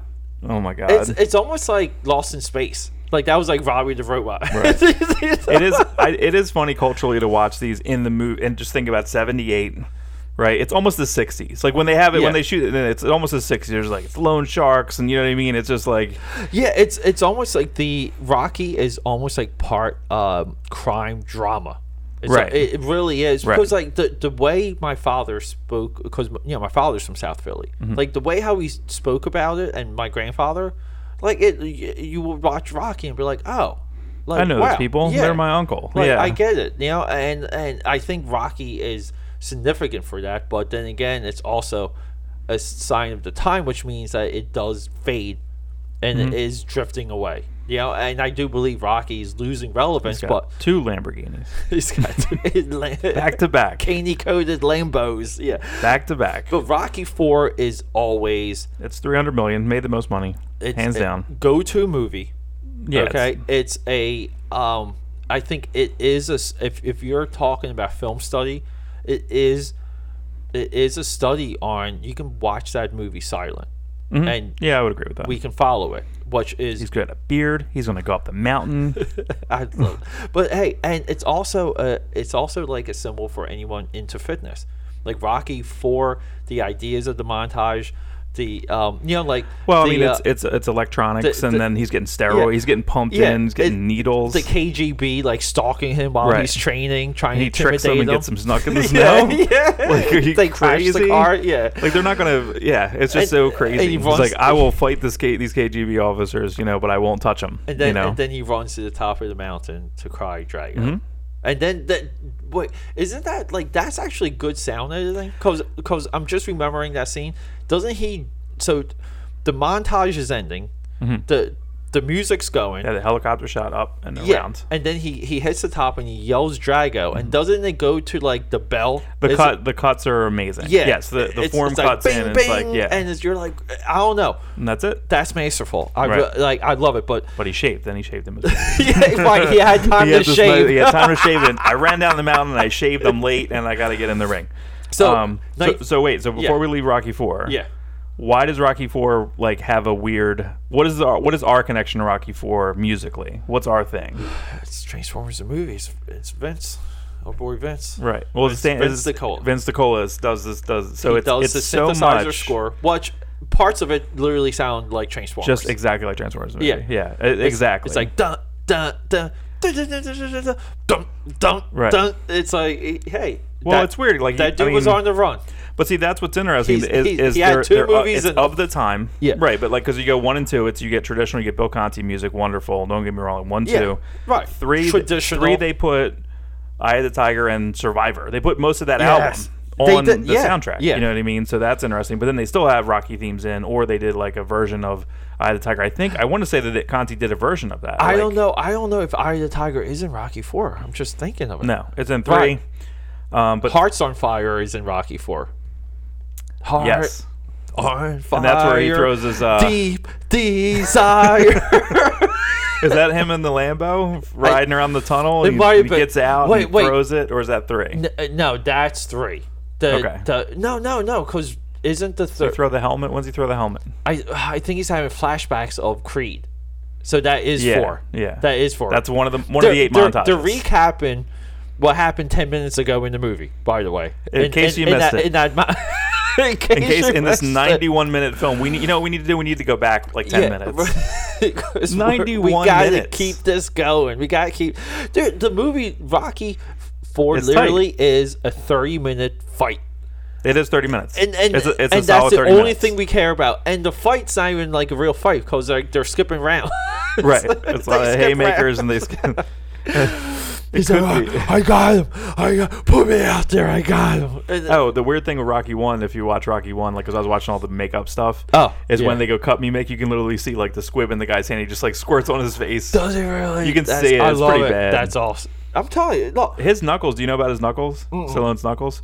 So he, No. his knuckles are literally worn down for life because he was punching the meat Oh. and he wasn't properly taped. wasn't properly taped. And wow. he like his knuckles are like they're forever messed up. just raw or like Mhm. they're that- they're yeah. they're ground down. wow. That's amazing. And that scene's funny too because he pushes Paulie away and he starts punching and his hands are already bloody. Like, Right, like he yeah, doesn't hit it-. Like he right. doesn't. There wasn't a, a you know. that's amazing. Okay. But So- Rocky Four, three hundred million. Make uh, some cash. You know, cash. So, you are, are we done? You ready? You ready to jump to 86, 87? Because we have another double year. So, he wrote two movies, Mm-hmm. uh, directed two movies, right? Right? Directed? No, he wrote two movies. And he he uh, let me see here. He let me just I'm trying to go through my notes. He indirect. He wrote two movies. 1986 Cobra, 1987 Mm-hmm. Over the Top. Right. So you, you have two I guess two movies people very exploitative films. in a way. exploitative. People love to hate. Uh, his current wife now that he met in Rocky Four, uh, Bridget Nielsen, was the um, dangerous in distress in Cobra. Uh, Cobra also I might have been so here here's uh, tell me I don't know if you agree or if you ever had this take on it. So the late seventies, early eighties, uh, a lot of thrillers, you know, kind of like Rosemary Baby was obsessed with satanic cults. So that was like the the uh, you know which had the revival recently, but you know the the, the satanic cult craze came from the Charles Manson murders, and Hollywood responded, and they created uh, maybe like so maybe like the greatest era of thrillers. Period was like the Roman Polanski Rosemary's Baby like era, uh, and then you know we kind of have an ending of that era with Cobra, with the villain in Cobra, with the with the cult like you know like it was it was a, it was a cult driven movie it's a violent movie uh, and you can equally say it's it's what's worse uh, like now action movies started to become under fire culturally in that era because Stallone was promoting violence. Like Steve Steve McQueen in Bullitt it's essentially the same freaking character. Right. he he essentially is McQueen and Bullitt in this movie but for some reason Stallone's the one pushing violence. And then to pair that up, uh, we have, uh, I, I guess, a movie like both of these movies have lived on, like they they they've grown Uh, because people love over the top now. It's becoming this. It's going to become this. It again. It's not. Even then, I knew it was stupid and cheesy, and flipping the switch with my hat and all that stuff. Like, but it didn't matter. And this was also the time it's when the best though. when, when they started merchandising, like they merchandised that film out. You Uh, can Over buy a Top. wrestling, uh, an Yeah, arm wrestling, like action figures. yeah, action figures. You can buy like a thing where you can brace yourself and wrestle, arm Yeah. wrestle your buddies. Yeah, and but so weird. It's also like this idea that uh, arm wrestling was a thing. You didn't like again, like you you didn't know anything about Well, they made it like- lifestyle and culture, Right. and and uh, uh, so you learn three things were over the top. Okay, we're we're just going to say, ju- go watch Cobra. Just, I think and Cobra Two is I almost feel like we need to do like a commentary I on Cobra. I don't even really. I barely. Oh my god. Okay, but over the top, you learn three things in over the top. Mm-hmm. You learn about the arm wrestling culture, the competitive culture, Is it? Is it? Or Yeah. did they just Oh. combine it with? Oh no, no, no! Arm professional arm wrestling, and you can. Do you think he couldn't make a wrestling film, or he kind of did already make a wrestling film? He's like, what do I do now? Well, Arm wrestling? That's in the maybe- like I, thi- consciousness. I think a lot of the guys in over the top were some of the top bodybuilders of the time. Okay. and, and I do believe it's, it's a little bit of uh, like Schwarzenegger with Predator, where he got friends he liked lifting with to be like around Right. that movie. Right. And I think Yeah. o- o- over the top for Stallone was very much that. But we learned three things. We learned about arm wrestling. We learned about trucking, people that that drove trucks for a living, and we learned about child custody. It's kind of it's kind of like I learned about divorce from Mrs. Doubtfire. That's Right. how I that's how I learned about Mrs. Doubtfire. divorce. Not Kramer versus Kramer. but right? Mrs. No, no, no, Doubtfire. Mrs. Doubtfire. It's much sadder. Yeah, and, and- more cor- correct. And I will, I will say this: uh, if we were to go with the, you know, again, again like Roger Ebert, uh, the best movies are the ones you learn something from. Okay, Over the Top does it's it's a lot like Fast and Furious. It, it shows us a part of the world that we may not have access to. And I do feel like it's successful in that, but it's also also has one of the best airbrush movie posters of all time with with the ripped arm and, and the truck the, the, the sparkling Yeah, airbrush yeah, yeah, truck yeah. in the background Yeah. uh but other than that uh yeah i mean Was pe- the truck the prize? Yeah yeah something? because he needed the the truck for his jobs That's right. so yeah I guess there is no um But then- super blue collar like like there is no truck culture. I never I never knew they would sleep in their back. Like why would I think that? Well, yeah, that, Why that- would I know That's what I mean. Like, and but the movie has a weak culture. villain. The kid's stepfather's like, "I will buy you that truck if you give me custody for the kid." And Stallone's Stallone's, Stallone's like, "Hate my blood." Like you know, like you just have these like one line Right. responses. It's the best. But no, I think it's uh, again if we're if we were to take these movies out of context, meaning that uh, what other like here's here's the crazy thing too what other like it it I know this is bizarre this is a Dream Warriors take what other arm wrestling movie would you compare over the top two there's only one arm wrestling Right, movie Right. there's only One one, and done. yeah it's it, One and there's, done. there's uh I think Benny the Bear which is a documentary Okay. and that's it like that That's we're, it. we're done we're done with the arm wrestling so okay so we we have cobra over the top 1988 we have rambo 3 89 okay so we have rambo 3 we, we have the the ending we just watched a Rambo 3 uh, grilling session on Oprah. we did uh, so uh so now uh post cobra the same year that cobra comes out leading Mm-hmm. into rainbow 3 we have something magnificent so we have a uh again to talk to Ron, thank you ronald reagan ronald reagan uh, helped deregulate commercial markets and said we can um, we can advertise directly to children but he set parameters and some of those parameters was like well if we have like a program that sold something like a cartoon that's legal we can do that so in 1986, we have Rambo the cartoon, and and, and the Freedom Force. The Okay, Rambo's uh, Rambo's rated R, correct? full tour line, yeah, rated R. so how on earth like Yeah. I know this came out. I know it's a thing. full tour line. Uh, I will I will say this. Um, I did watch a couple episodes of that because it's available on Amazon Prime. No, it might be available on Starz. I'm sorry. I just checked YouTube. Yeah, but but here's the thing, uh, it's a little bit of a response to GI Joe. The the design work, the story is is there, it, and that it it continues continues from episode to episode. It's almost like a through line. Uh, I it's if if you were to compete with GI Joe, it's no better. Like you have Rambo, you have the perfect property that's already associated, you know, with military. Right, You have patriotism. you have the perfect superhero, real life superhero, Stallone, and they scaled up the action figures. They went five point five inches. GI Joe was three and a quarter. It's it's the Right, perfect. It's like Playmates. It's yeah, it's the perfect competitive competitor for that. Mm-hmm. Uh, it didn't catch on like a lot of stuff has. It didn't reach the covering the sixty episodes that animation needed to go syndicated.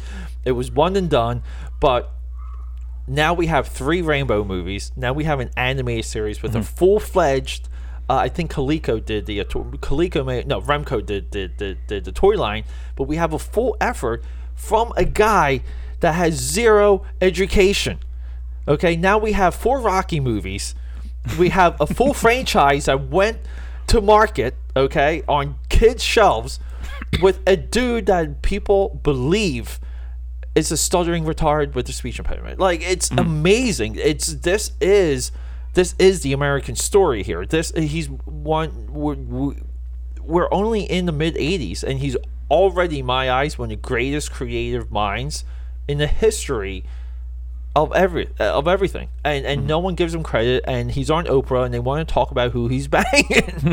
they want like oh, and then he gets grilled by a mom the, the mother groups. yeah. who, and he defended the product, which He- is uh, yeah. amazingly. He goes. He kills the people against violence. he says you got to watch. There's a lesson, and there's a, and you have to get to the end.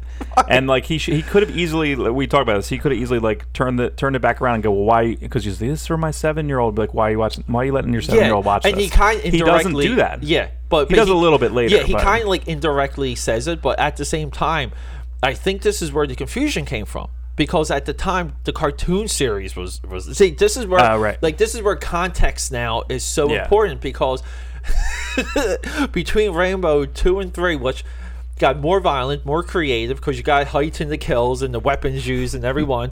we we had Didn't help that they picked that clip, which had no dialogue from Rambo Three, and they show. Well, again, why are you on Oprah? he- Well, he's on Oprah because he's Right. you know it's Pushing, it's- promoting, and yeah. it's and it's top rated. You know what I mean? It's, it's daytime. It's top rated. and there's no bad publicity. Uh, I really feel like he's Right. um, the- dude. This guy, like, quick, like, skirt here. Sylvester Stallone is one of the only celebrities, even now, th- to defeat the hashtag Me Too movement because they came after him, and Stallone's like, "Go- you- "Is don't bring me your garbage." It's like in Fight Club when he's like he brings the guy the uh, Ed Norton the Xerox and he's like, "Did you leave this on the copier?" And he just crumbles it up and he's like, "Don't bring me your garbage." Right. And he just threw away the Me Too movement like it was like nothing. Like I it was even see any of that. yeah, like it was garbage. And it, one of the only people to properly announce it and to address it. But uh, and I feel like he was able to do that because we even saw on today's Oprah. I can't believe we're talking about Oprah and DreamWorks. it was on when you. When I. I know. I wouldn't. I wasn't watching that Yeah, clip, by the way. you're like, Pete, I you- walk in. I'm like, why are we watching but the thing is though it's uh but by this point by 1988 okay stallone people were fascinated with his physique and and his tabloid life more than the content right. watch again few people have survived that like that type of onslaught so we're going to we're going to jump here we're going to go to uh one of my favorite years another wonderful one-two combo you ready 1989 we have lockup we have tango and cash Lock up. The character's name is Frank Leone. so it was always the thing. My dad texted me. I was like, "We're doing Stallone this week." He's like, "Make sure you talk about Lock Yeah. Up. That's our namesake." I'm That's like, our namesake. Well, I don't know. It's you know, well spe- speaking of bradley it's good. Speaking it's of- good. look you know. it's uh there was a fascination with uh action This like action prison. He's in action two prison, prison movies films. yeah he's in in the he's same year he's in two well because they're in. They go to Right, prison. the- in Tango yeah. and Cash. And they also do the A Team. Let's make a supercar in Mm-hmm. Tango and Cash. Now, I love both of these movies. I literally love him and Kurt Russell. I think them as a pair is fantastic. I mean, like they could do another Tango. Yeah, I'm surprised that that never happened. Yeah, because they're Yeah. they're really well together. Uh, but '89, we kind of had uh, this thing where, again, the, these are two movies he didn't write. He didn't write these movies. He just starred in them. But then we have this thing, and the uh, the Raven comes knocking on the door, and it's like, do you, can do you want to wrap it up? Do you want to wrap up the Rocky story? So now mm. in 1990 we have Rocky Five. Now everyone likes to trash this movie. They will they will do things, but by mm. this point in Stallone's I will say this, and I'll let you jump in. By this point in Stallone's mind, it's like, wow, we've done like everything we could. Like he knew that going into it, mm-hmm. but I have to make it different. I gotta make it different. Right. And in his attempt to make it different, we got we got Rocky Five. Well, all right. In defense of Rocky Five is is and we write me and you both write and we both read storybooks and, and how do you Yeah. what do you so it always goes back to this. Well, we got so far away from the original character. How do we do it? We boil it down. What do we do? We take away his money. Yeah. We throw him back in into South Philly. Right. We like so I understand all the struggle. beats. Yeah. Right. And then now he can't connect with his son. And then like you know, and, but he's connecting with this other person who's not his son. And now his son's jealous and he's losing his family. And So you far, know, so good. It sounds great. Sounds great. Yeah. It sounds great. And then uh, I think what we have is all that stuff. I think worked. Mm-hmm. I think where the movie falls apart is what, uh, as an audience, you want. You want some type of fight. We got fight. It's a Rocky movie. Mm-hmm. It's we need conflict. We need physical conflict and resolution. Meaning, Right. You don't negotiate. You fight. Uh, not knocking it because sometimes you do have. Sometimes you just got to fight. Uh, and then we have the street fight scene yeah, and I, I, which well, is really uh, deflates the movie. I think it takes away from Here's the the, thing. rest of the everything between Rocky one to four and three is the only one. One I think it skirts, and I start to think about an, a, a th- having Hulk Hogan and Mr. T in that got, pulled me out of that film. I don't still don't like Rocky three for certain points because of Yeah. that those two things. So this they literally have a caricature of a Don King character, right? they do. So- which which was at the time th- there was no one bigger than Don King. Like, But everyone knew Don, Don King's a shithead. So like th- they knew that he is a crook, Yeah. and they knew that he would exploit. So, and I Right. get it, and he is, and and again, through all these films, he is putting in relevant things. He put in topical things like, well, wrestling's a thing. H- We're not going to ignore that. Here it is. Hey, this is a thing. Promotion and, and, and pulling away and values agree. and Yeah. So again, on paper, it should all work. Now, maybe it was bringing back the first director. I don't I don't know where the disconnect happened. I I really I, there's because he said that uh, I we've done Rocky fighting in the ring too many times. I thought a street fight would be a good idea. Like I really feel like that was I, I almost feel like if we take out the the physical fighting in that movie and you can you can edit that movie down to be like this this family like maybe coming back rising back up like melodrama we have something but in no way would that ever be identified as a rocky movie and even if that movie came out it would have failed Right. like there was no there was no win for for rocky 5 i really don't i don't think they could have had an, another approach after Rocky Four because Rocky Four he literally defeats communism in Russia. And, and, and Himself. he defeats an ideology that has slayed more human beings than any other ideology in in the history of the known world. So he defeats communism. So I I get it, but I remember like watching that movie and even like when I was younger and liking the struggle. Like mm-hmm. I always was drawn to the struggle in Rocky 5 and the way how he's trying to rebuild himself and mm-hmm. And like it, um Sage Stallone his sons in, in, in the movie like the, the kid himself is like going through pain Yeah. and can't define things and I just feel like It was a good child. It was a good child actor. It could have been again. That should not work. Yeah. And he's good. yeah I think he's good Rest yeah in peace. He died. He had. oh is he dead Yeah, he died before Creed. He had uh, some drugs, dead? some drug problems. He was in out of rehab. I think it was. I don't remember exactly. I think it was pills. Yeah. That's upsetting. Yeah. Oh, way to way to, to, to well, you want to get more upsetting? Because 1991 and 1992 we have two. Get more upsetting. we have Oscar and Stop or My Mom Will Shoot. Like, Now, two movies he's not involved. I will. We have to say this: two movies he's not involved with the writing. okay. Not involved with the writing. So it's it's a paycheck. Their paycheck. it's maybe, something, right? Because I like Stop or My Mom Will Shoot. I think that's that's like, like throw Mama from the I train. think I think they're both like that's a out pair. of my brain. I, think, Yeah. I think they're both like I I, I I'm- know I've seen both of them. yeah, I. I but- remember was this his daughter? He's playing like it was his daughter who was hot or something, and he's trying to make sure n- people stop trying to bang her all Yeah, the time. right, Like, yeah. the whole movie, he's like, "Please stop banging my daughter." like the whole movie, I can't do it. Yeah, so uh, the um, I would love to re-explore like Oscar, like because because we said this going in. I said we're going to leave this like so far. I want to watch Rhinestone and I and I want to watch Oscar. Like those are two movies I I'll, I'll probably watch this coming week. Okay, now and then we have I think his best one-two combo. Uh, cliffhanger where that that he wrote he grabbed that script Yeah. rewrote that script he said he finished that script uh, like two or three days before they began shooting and he, he finished it on hanging from one arm, talking into a tape While recorder, jacked. While Yeah. jacked. He's probably the most. Is that what is his physical peak? I think that's pretty insane. I remember seeing that in the theater, thinking like it, It was, nerve wracking in the theater. Yeah, it Yeah. was. Yeah, but I remember seeing his like muscles and being like, Yo, "What? Like, what is up with guy's this guy?" superhuman. Yeah, because I I remembered him in like Rocky uh, in Rambo Three. Like Mm-hmm. I always remembered his back in that movie.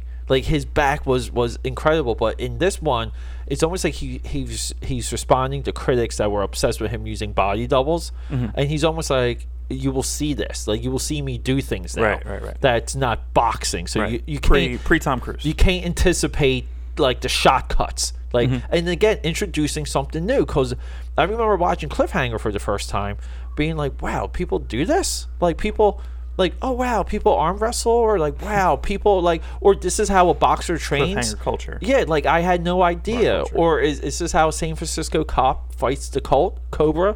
Like these are all these things i didn't know about. But no but, but cliffhanger 2 went in in an area where like went right into movies like vertical limit. Mm-hmm. like uh, cliffhanger success tried to get recreate they went dramas with uh k2 the great drama where like those guys died on like that that Mm-hmm. that trying to reach that summit but and um so like there was like almost like a genre of a movie that came out of Cliffhanger, which Hmm. was the high altitude. yeah, which uh, the ending for Cliffhanger is still the absolute best, which is when he he has the bag of money. And he throws it into the propeller. Oh, yeah. He throws it up into the Yeah, helicopter. yeah, yeah. it's the best. It's the ultimate so like F you. It's the absolute best. And then we have a movie that I'm so happy has caught on, right? Like Demolition Man. yeah, it was not a success in the theater though, No, right? no, Demolition Man. Like we can, we can. Let's let's just drill into Cliffhanger. I remember being huge. Yeah. Okay. Uh, Now everyone's pitch in Demolition Man, everyone is like pitch perfect. yeah. So here's here's the funny thing. Demolition Man potentially was up to eighty to hundred million. Which, Cost. Yeah. That's okay. pretty, that's a lot for that. that Which time. and, and it looks it. I think it looks it. Um, box office 160. So it's nominal. Yeah. Like, but but it's still. I mean, they had the full toy line for that. They had uh, real advertising. They spent a lot of money. I remember like gearing up for that movie Mm-hmm. where it was like they were uh, actually pumping up Denis Leary. Like Denis Leary's career started. Oh, that's right. He had Yeah, like yeah, a stand up, and he was in that. He was like on MTV all the time. and- yeah, it's right. like, it, and Sandra Bullock was still kind, and and Roy Schneider, like they had these people in Demolition Man that were like you knew were going to be like the next big Right. thing. Rob Schneider, not the. Uh, Roy- yeah, not, not- yeah, Rob Schneider, not, Roy, Roy Schneider. Schneider. I was just watching Home Alone two last night, like so uh, he's he's he's in my head. Uh, I wa- also watched Home Alone two for the uh, Donald Trump cameo. Donald Trump, but anyway. but no, Demolition Man has completely, uh, like it's almost like the end of the action movie era, almost like ninety three. It started making fun of it then. It was meta then. Um, they made they were like, oh, uh, out of the restaurant wars, Taco Bell won. which, so let's which go to they Taco did Bell. this year because this was the year that they Oh, that's won. right. They did Yeah, the yeah, yeah. actual Demolition Man Taco Bell this year. Amazing. So Demolition Man with Wesley Snipes, one of the weirdest plots. Like the plot is it's they get cryogenically frozen. Mm-hmm. He gets why does he get frozen? Oh, he gets frozen because he gets like framed, right? Like he gets frozen. Re- Wesley Snipes gets frozen because he he captures Wes- Wesley Snipes in the Right. first scene in the movie. So Wesley Snipes gets cryogenically frozen, and then That's the later, new jail. Yeah, and then later, Stallone gets cryogenically frozen unjustly. But then the evil guys in the future thaw out Wesley Snipes Mm-hmm. in this like uh utopian future. But Right. Not Wesley a- Snipes on the opposite of a dystopian future. yeah. yeah. And Wesley Snipes is from the '90s, and and they don't curse, and like, what's your boggle? There's so many, so Mm-hmm. many good lines in that movie, and then they have to thaw out his arch nemesis. It's the only one that could take him down. It's the only one that would have The the brains to take him down. Now, does Stallone write this? Stallone did not. No, this is a, uh strict studio movie. Uh, let's let's get into because Demolition Man. Look, Renny Harlin directed Cliffhanger. Mm-hmm. Uh, did Renny Harlin direct uh, Dream Warriors of Nightmare on Elm Street? Was he Dream Warriors? Or that was Frank Marshall? Was that Frank? I want to say it's Frank Marshall. Okay, but Um, Renny Harlin has uh, original director for Alien 3 Mm-hmm. Uh, he was he was this was like the peak when Renny Harlin was a guy later married Geena Davis, Mm-hmm. derailed his career Cutthroat Island. on Cutthroat Island. See, look, this is why we do Dream Warriors. Mark, Right. Mark completes my sentences. yeah. Okay. Here we go. Okay. Matthew Modine. Not a leading man at that time. We're like, we can do this. Uh, yeah, screenplay is just uh, look. We have five guys between story and screenplay for Demolition Man. Five Guys Yeah, we uh Marco Marco Brambilla, No. the the director. Uh, Phil, he's he did three movies: Demolition Man, Excess Baggage, and that's it. What's that? Oh, Excess Baggage is um. Is Is with that Mena Suvari? um no uh Batgirl's in that. What's her name? Uh, Alicia Silverstone. Yeah, Alicia Some Silverstone. blonde. Yeah. And they throw her in a trunk. yeah, yeah, and um Benicio del Toro. Obi Wan Kenobi is is that, no or is No. that um what's the one Obi Wan Kenobi's in with uh, Uh, Life Less Ordinary. Life- that's a good movie. Danny Boyle. that's a good movie. but that is also frowned upon because it came out off of. Um, Uh, not Train it was. It was yeah. It was after Trainspotting. It was Danny Boyle after Trainspotting, and then pre the beach. Uh, yeah. Then you know the beach uh, has resonated with Yeah. me. The more I I remember hating, like not, maybe not understanding that, but the more I watch it, uh, I get it. Like I get, I get Right. the, that movie Well, the- seeking. that was a studio thing where they pushed Leo into that, and it was supposed to be Ewan McGregor, and then would also ruin their friendship. But but, but that's I bad. know, it's, but no, it's I uh no that was good. So all right, so So 1993. Demolition Man. And what did the sh- the shelves were the bathroom, right? There was a toilet paper. You had three shelves. Yeah. And there's, I guess they blew water up your thing to clean it out, which is like So a fucking duvet, weird. like a Japanese. I know, but it's so funny. yeah. But that's like what I remember from that. I remember, and then you would think so. The the pairing of Rob Schneider and Stallone. would carry into Would- his his defeat. You I- think this is? I think this is the beginning of the, the defeat. I would even say the next year we had the uh, specialist with with right. uh, that's the Sharon Stone. Train. yeah, and but that was like the Sharon Stone pop. Uh, everything she was in made money. Even um, like Sliver made money with her, and Mm-hmm. Yeah. and the fifth Baldwin brother, like William. like Jerry Jerry Baldwin, Jerry. Baldwin's in that movie in a sex just a thriller. Yeah, right. And but look, the specialist made money though, so you so Hollywood says we can keep going. So so Judge Dredd, the origin of Judge Dredd for this version, actually comes out of RoboCop. So these Uh-huh. guys, the guys that were behind this Judge Dredd movie, were the original crew that was uh, making RoboCop. But back before, back when RoboCop came out, it was Judge Dredd, and the the production splintered. And these and another set of producers took the idea of Judge Dredd, like these ideas that they developed, like the helmet like not being removed, that sort of thing, and and brought it to RoboCop and and beat them to market. Okay? Okay. and then they couldn't get funding for Judge Dredd because it was it, at, for whatever reason viewed as similar or too similar to RoboCop. Right. Now at this point, talking about rated R movies going mainstream, RoboCop 2 also developed a full toy line, animated series. uh, uh, actually, of all all of those similar properties, the longest running comic book, like you know, like Marvel comic Yeah, book like had forty or fifty. It's a lot. yeah, yeah, th- yeah. it had like a legit run with Marvel Comics. The other ones would only last like some of the major toy lines of the '80s only lasted five or six issues at Star RoboCop Comics. Yeah, uh, the best RoboCop toy. Side note: the glow in the dark one.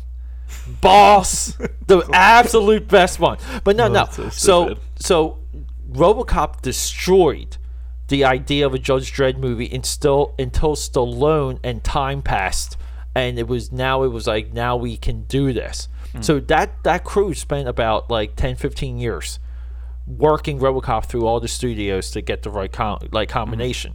So Judge Dredd happens. Now we have the full mid '90s support.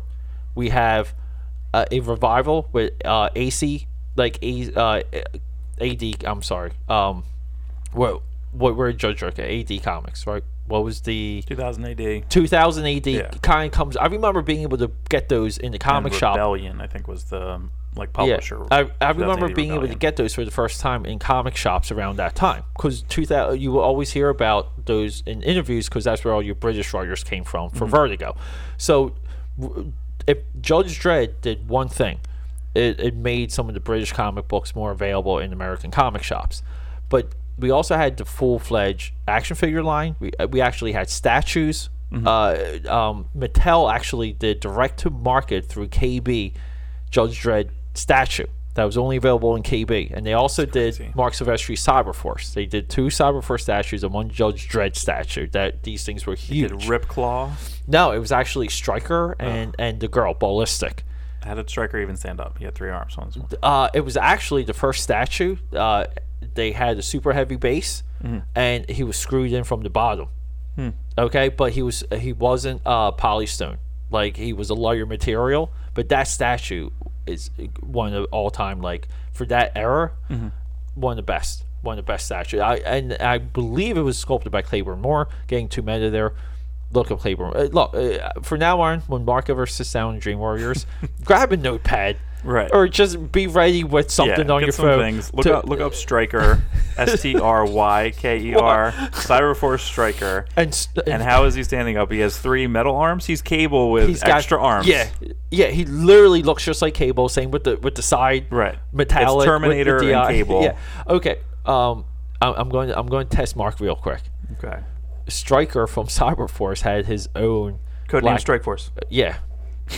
No, no, that's Brandon not. That's not the question. Oh, well, that is an answer. Name name me the members of Codename Strike Ah, Force. I Son, know. can you name I- any? No, I don't think so. Black Anvil, Bloodbow, Tempest, uh, and, and Stryker. I'm pretty sure there was only I think four. that's right. I I don't know if there was a fifth, but but anyway, okay, Terrible. okay. So we we get the specialist. We get Judge Dredd. Judge Dredd. I I love the um the, the uh, design work and and the look of this because here's a little bit of like my theory. Um, between Judge Dredd and Fifth Element, the uh, just the the visuals that were like kind of like used in those movies, like the the flow, the the A lot of the same coloring. Um, Yeah. not co- before it's color grading before color grading, sort of. They had like a certain. Uh, everything was golds. yeah. A lot of golds and reds. um the city highways the, the you know like the hover cars Mm. the, the this constant activity in the city i wholeheartedly believe led right into star wars episodes one two and three where there's too many things going on. yeah uh, it was i think this was a Coruscant precursor is just it's like wow how does anything Yeah. get done here like anything everything's. ev- Yeah. no, everyone's traveling to somewhere. But uh, look, I I back Judge Dredd for for one reason alone. I Rob love Schneider. I love the music. The music's incredible in Judge Dredd, The score? yeah, the score. I have no idea. yeah. See how you're not like it has one of the best opening superhero themes like ever. Like just even like the the, I think the, the Judge Dredd theme. What year was this? Uh, 90? ninety five. So at that time, I was. Was I working at Legends yet? Yeah, I had to have been. I don't know. I, I was yeah. against him taking the helmet off. I was against. yeah, the purist. Yeah. I, I know. Look, I get it. But Warner Brothers bought this. What was interesting and, and kind of the connection with this is, for me, comic book wise, is that my I have a I think it's I think it's Judge Dredd, Judge Dredd number three published by DC Comics. Hmm. It's the only Judge Dredd book that I I. Oh, I think yeah. is easy to read Yeah. because it's an American comic book. Judge Dredd's difficult to read. I think if you can if you I- say you can, you're lying. over. I always thought it was overrated. I had some of those 2000 ADs. It's just Like, a different I- I- sensibility. There's nothing wrong with it. It's No. I didn't grow up reading that. I grew up reading No. Stan Lee But- and American comics. But IDW has the black and white reprints that are artwork wise amazing. Yeah, sure. I mean, Like, a lot of good people I- came out of it. yeah. Square, um, Brian Bolland, but I just can't. Um, Cam Kennedy, Steve Dillon. Yeah. Like, so I understand who came out of it and did things later. Yeah, I think you get a lot of bang for your buck. Now, for- I yeah. wrote the one of the first persons, and actually, I think he influences me even now. Is uh, Mike Avon Oeming drew that Oh. book, and I wrote. I wrote two. I wrote about his artwork. somewhat, Nothing with the story. local guy, right? Yeah. he was from uh, Red Like Bank or Bordentown. I think Bordentown. Yeah, So he, um, but I wrote like a Jersey a- shout-out. You know, I have two printed letters. I have one in Spawn twenty four. Oh, do you really? Yeah. Oh, you did tell me this. And yeah. my, it's, my full address is in. That's when they print your full address. I thought that was interesting. Was like, yeah, what if someone yeah, because well, that's because people could write to you and respond to what they printed. right? Like it was correspondence. Yeah, It's interesting. It is. but that's how like a lot of writers would have Spawn their twenty four complete- is that's a non McFarlane drawn issue. Uh, yeah, that's, That's a one that- Capullo. yeah, you trash. You can't even get you can't even get published in the. I wrote it, and what's funny? Oh, and, and, I- and I may have caused I may have caused a lawsuit because I talk about the whole the whole letter in Spawn lawsuit, yeah. is about how everyone is someone else. That like Terry Fitzgerald is a Oh, business manager, and then the Tony Twist is, a, is this Yeah, hockey player, but- and the hockey the player sued though, him. but- Everybody knew But that. the thing is that McFarlane would openly talk about that. Right. He talked about it for years and years. To where later, even Al Williamson sued him. His best friend that it was ba- all based on ended up suing Oh, Al him. Simmons. Al Simmons, yeah, Yeah. I'm not Al Williamson, not the anchor. Me- that's, So meta. that's- We're in it. Okay, so yeah, So, I so that's so my connection to that. But I think even then, I think at that time I was like, I don't want him to take. I rejected the concept because he took his helmet off. I didn't see it in the theaters. I saw it. Yeah. on. I didn't. I, didn't go see it. I love the music for that movie. I love the uh, design work. I think for a at the at, again at one time for a look, we're going back for a Metropolis Mm-hmm. type uh the silent movie Metropolis, the uh Fritz uh, Fritz, Fritz Lang. Fritz Lang. I'm sorry, the Fritz Lang Metropolis. This was at one time the greatest futuristic big city sci-fi movie ever, and and we've been spoiled from this point on. But dude, like, some of the design work that I like in this movie is like the labels that uh, you know like the labels and the signs it's a fully realized universe like there's a graphic design element in judge dredd Mm-hmm.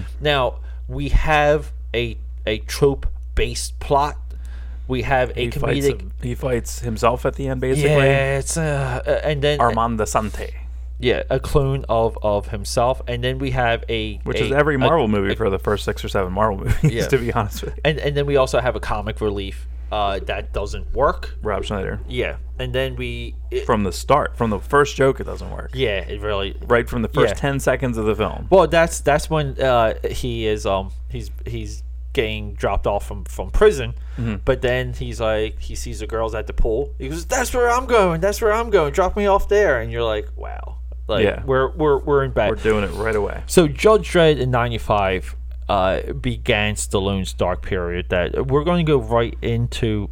uh, We're, we're going to skip a few movies, but uh, I'm just going to go through them. Okay, we have Assassins, also in '95. So we have a bad one-two punch in '95. Judge Dredd and Assassins. Super big budget, modest, modest, modest budget, and then we have the return at the time in 97 which, which was heralded as stallone's return to drama which was copland now copland was kind of off of this wave from like almost like goodfellas like it was just Um, you could again say. miramax oscar driven oscar created I think it's almost like the Travolta Pulp Fiction. Yeah, you I could would be say- relevant again. right Yeah, yeah, yeah. and then and then we have the good life are we are you familiar with that movie No. I, I, okay i'm sorry yeah i i this is is this one i'm going to have to watch i don't even know what this is It- it- here we go. The good life is a 1997 american film starring frank stallone. The film is about three men from new jersey to miami. Two of them end up killing the third because of numerous production problems. The film school was moved from miami to i don't know what this is. This is a movie though. Andrew Dice, Andrew Dice Clay as Albert, Who, Dennis wait, Hopper as Mr. B. Are we sure Sta- that Stallone's involved with this, or is it Frank Sta- Stallone? Sylvester Stallone had a cameo as a boss, so he's. But okay, but Not a real movie. but we do have to watch this movie now. because of Frank Stallone.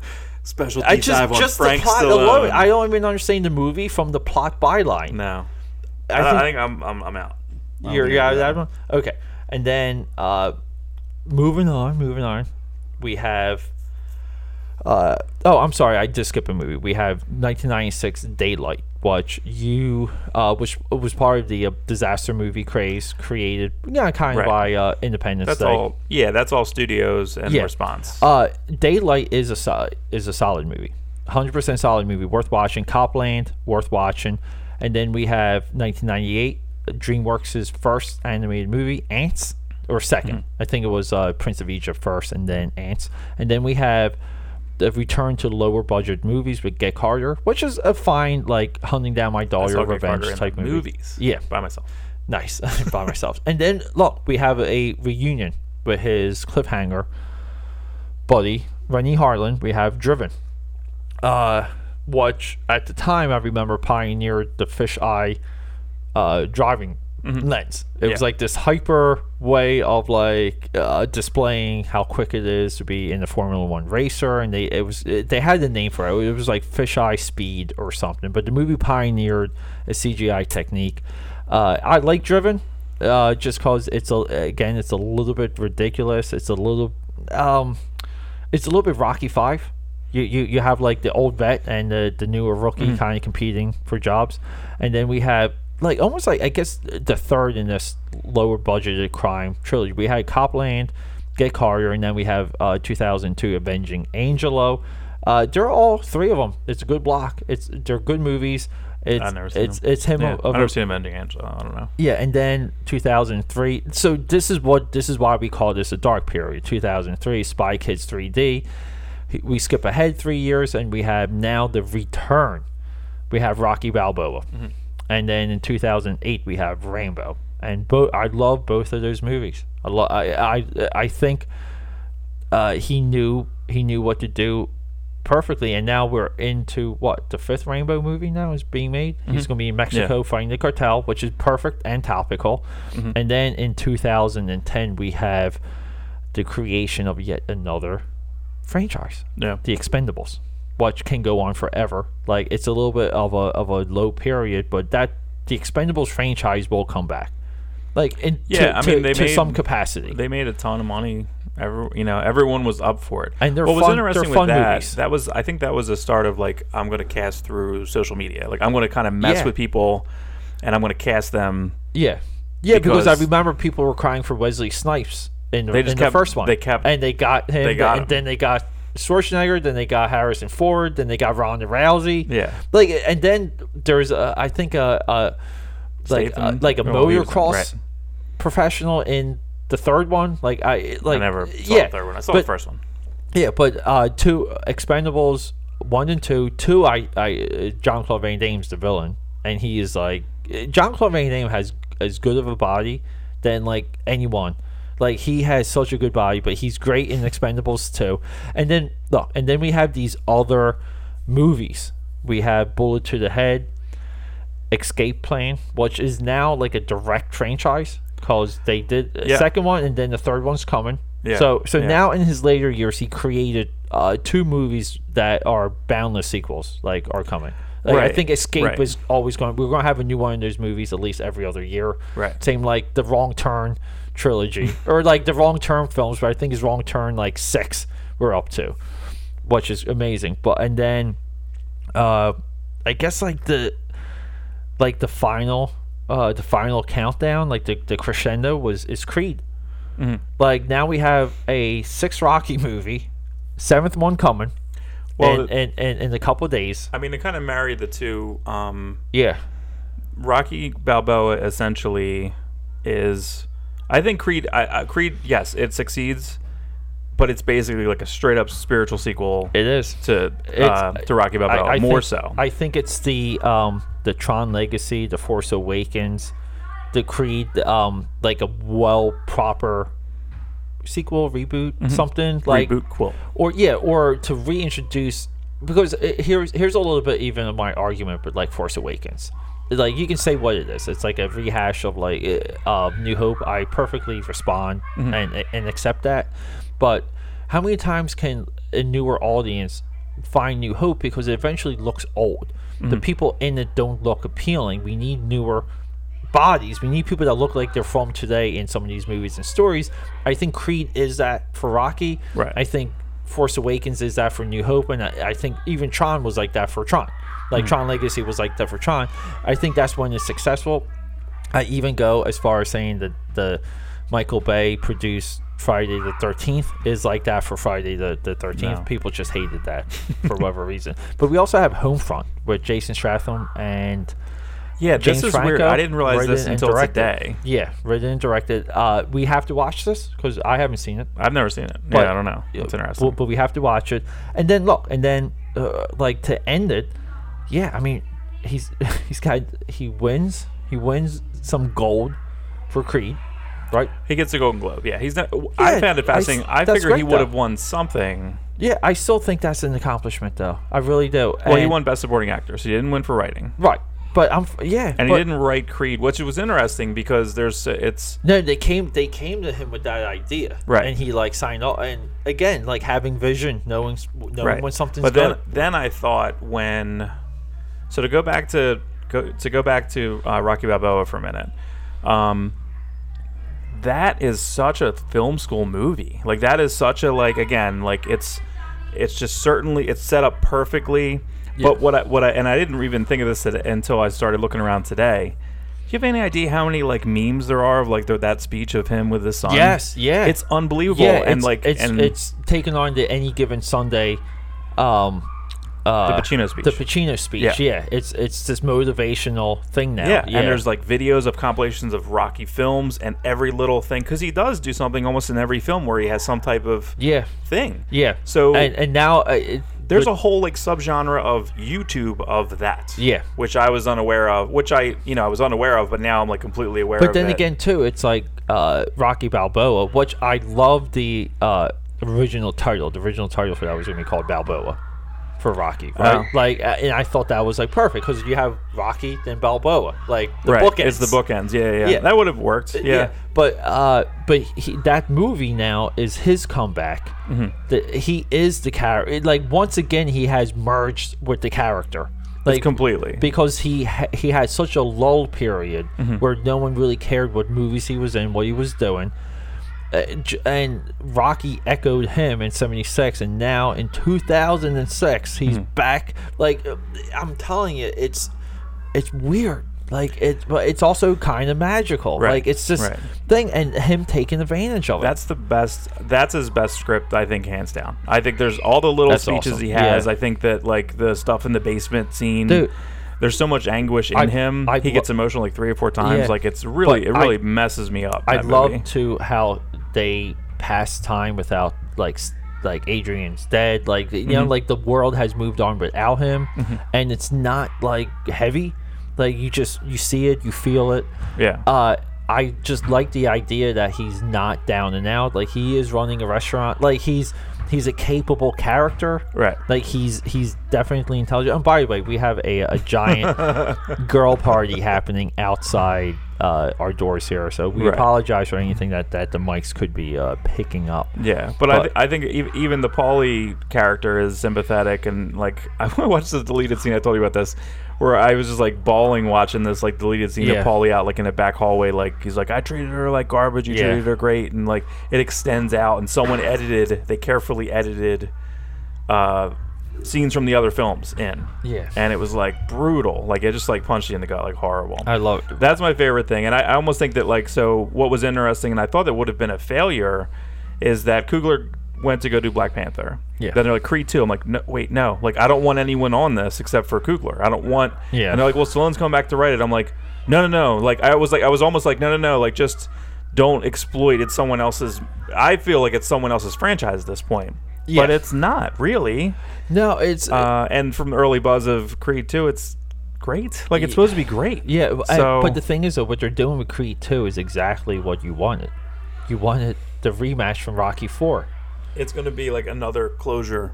I'm like, what is even happening with this? Like, it's it's amazing that they even knew to go there and and Dolph they, like look, I know I get it, but Dolph Lundgren, I'm sure he can do other things. Like he doesn't He have can do some chemistry. Yeah, dude, I'm sure he's. I don't think that dude is like he. To me, Dolph Lundgren is so well like together, just as like a person.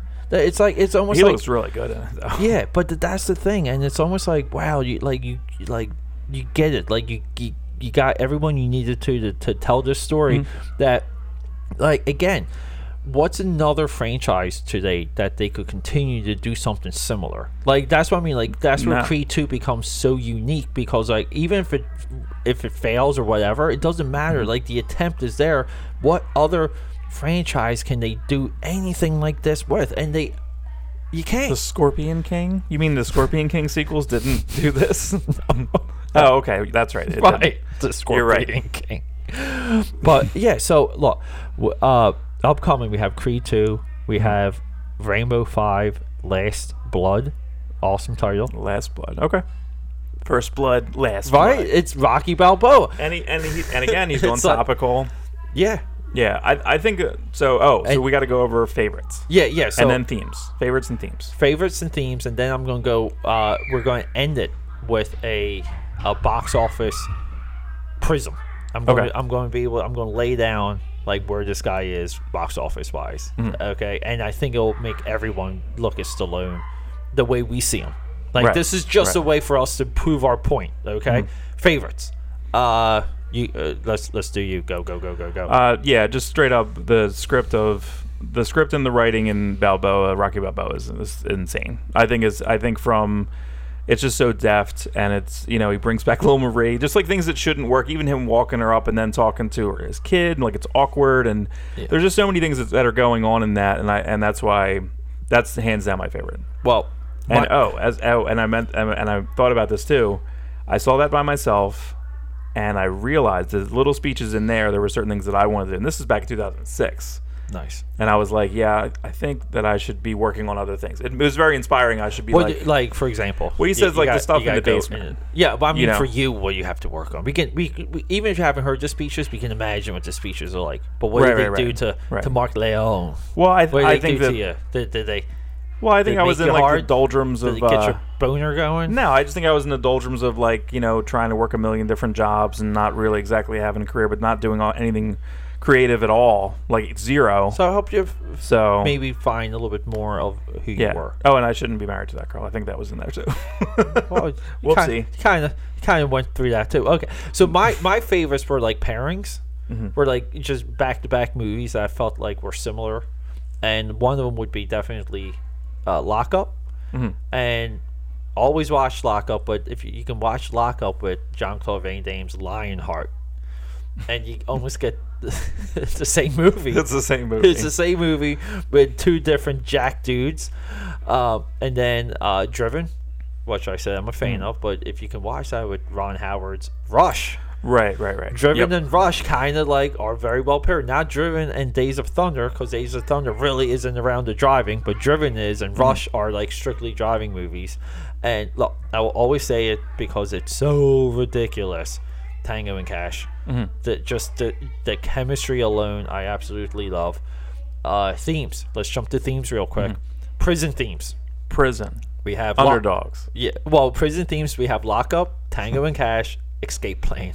Right. Okay. And then a million escape plan sequels. Y- yeah, uh, and then we have uh, like competing. So we we have like uh, Paradise Alley, Rocky, Grudge Match. Oh, yeah, like with- he's, with, he's uh, De Niro. he- yeah, he's like competing and fighting against something. I, like he I does. fell asleep watching. I don't know. He does repeat themes. Some people like I never seen seen it, but some a lot of people uh, are like all for. it's just pleasing. grudge I think the match, thing is. I think it's just like, hey, look at we like these guys. Yeah. I, I kind of feel like there's a, there's a certain amount of goodwill that comes with that. You're like, hey, I never saw these guys together. They're together. There we go. And uh, two hours later, it's fine. so you know, let's do this. Let's it's talk- not offensive. Let's talk box office, right? Uh, adjusted, uh, rock, we'll do Rocky one through six, Creed one and two. Okay, we all know the fate of Creed one and two, but eight movies, eight movies. R- Uh, the Rocky adjust like uh, with inflation. If we, by Rocky today, was 223, 223 million. by today's standards, uh, it's it's five hundred million. That's how much that movie would make today. Half a billion dollars. Okay. Domestic. Now, with uh, inflation combined, the entire franchise, 1.8 billion, averaging 288 million per film. Okay. Without Creed 2, Creed 2 will Yeah. only add to that. Rambo, one through four, five in production, with inflation, 400 million. First Blood, uh, combined 700 million, average 176 million. Okay. Expendables That's a B plus. yeah expendables uh, we are going to just go worldwide because by the time expendables came out it's a different market worldwide uh, is a part of it combined three movies 800 million average 268 That's million. stupid. That's so stupid. okay escape we'll just go to escape plane we, we don't care um, but he wrote one movie finally was in the movie with him and Schwarzenegger, right? Right. Fantasy movie, and we got the third one being made. Comes out next year. The 3rd one. So, in his later years, he created the Expendables and the Escape Plane franchises. Now, combine. Let's just say combined box office. If you have Tom Cruise, The Rock, Schwarzenegger, and Stallone, how would you order who made the most? Well, I mean, Stallone's on the brain because that we've talked about him for hours. The um, wait, okay, what was it? Here, let me write it down. Yeah. All right. Stallone, Arnold, Cruise, The Rock. Your four four biggest guys. Rock is still going, so right like that. Yeah, I put Rock four. Uh, Cruise. Jeez. All right, I'm gonna go Stallone, Cruise, Arnold, Rock. Stallone, Cruise, Arnold, Rock. You're you're off. Okay. Tom Cruise, six point eight billion. Stallone, four point four billion. Then we have Arnold and The Rock pretty much tied, three point eight billion. Oh wow. amazing. So it goes to show you how amazingly successful Cruise is, but they they don't put like Stallone in Cruise's category. Mm-hmm. But Stallone, like you know, like I don't know, and but Tom Cruise also has the largest average, one uh, 168 million per movie. Like Stallone has uh, uh, 18 million, which is the lowest average of all 4 So his movies are averaging less, but combined they're, they're more. So that's it. So I think everyone, I think um, Mark and I have spoken and gushed over Sylvester Stallone for two straight hours. Yeah. But uh, what are your feelings, right? I I I think we did a wonderful job in illustrating this guy's career and why he deserves adulation. But hey, Dream Warriors signing off. Yeah. Peace out. It's a big one. We love you. That's what she said. We love Stallone. Rock and roll. Until next one. Do we want, Stallion. do we want to set up our next our next guy? No.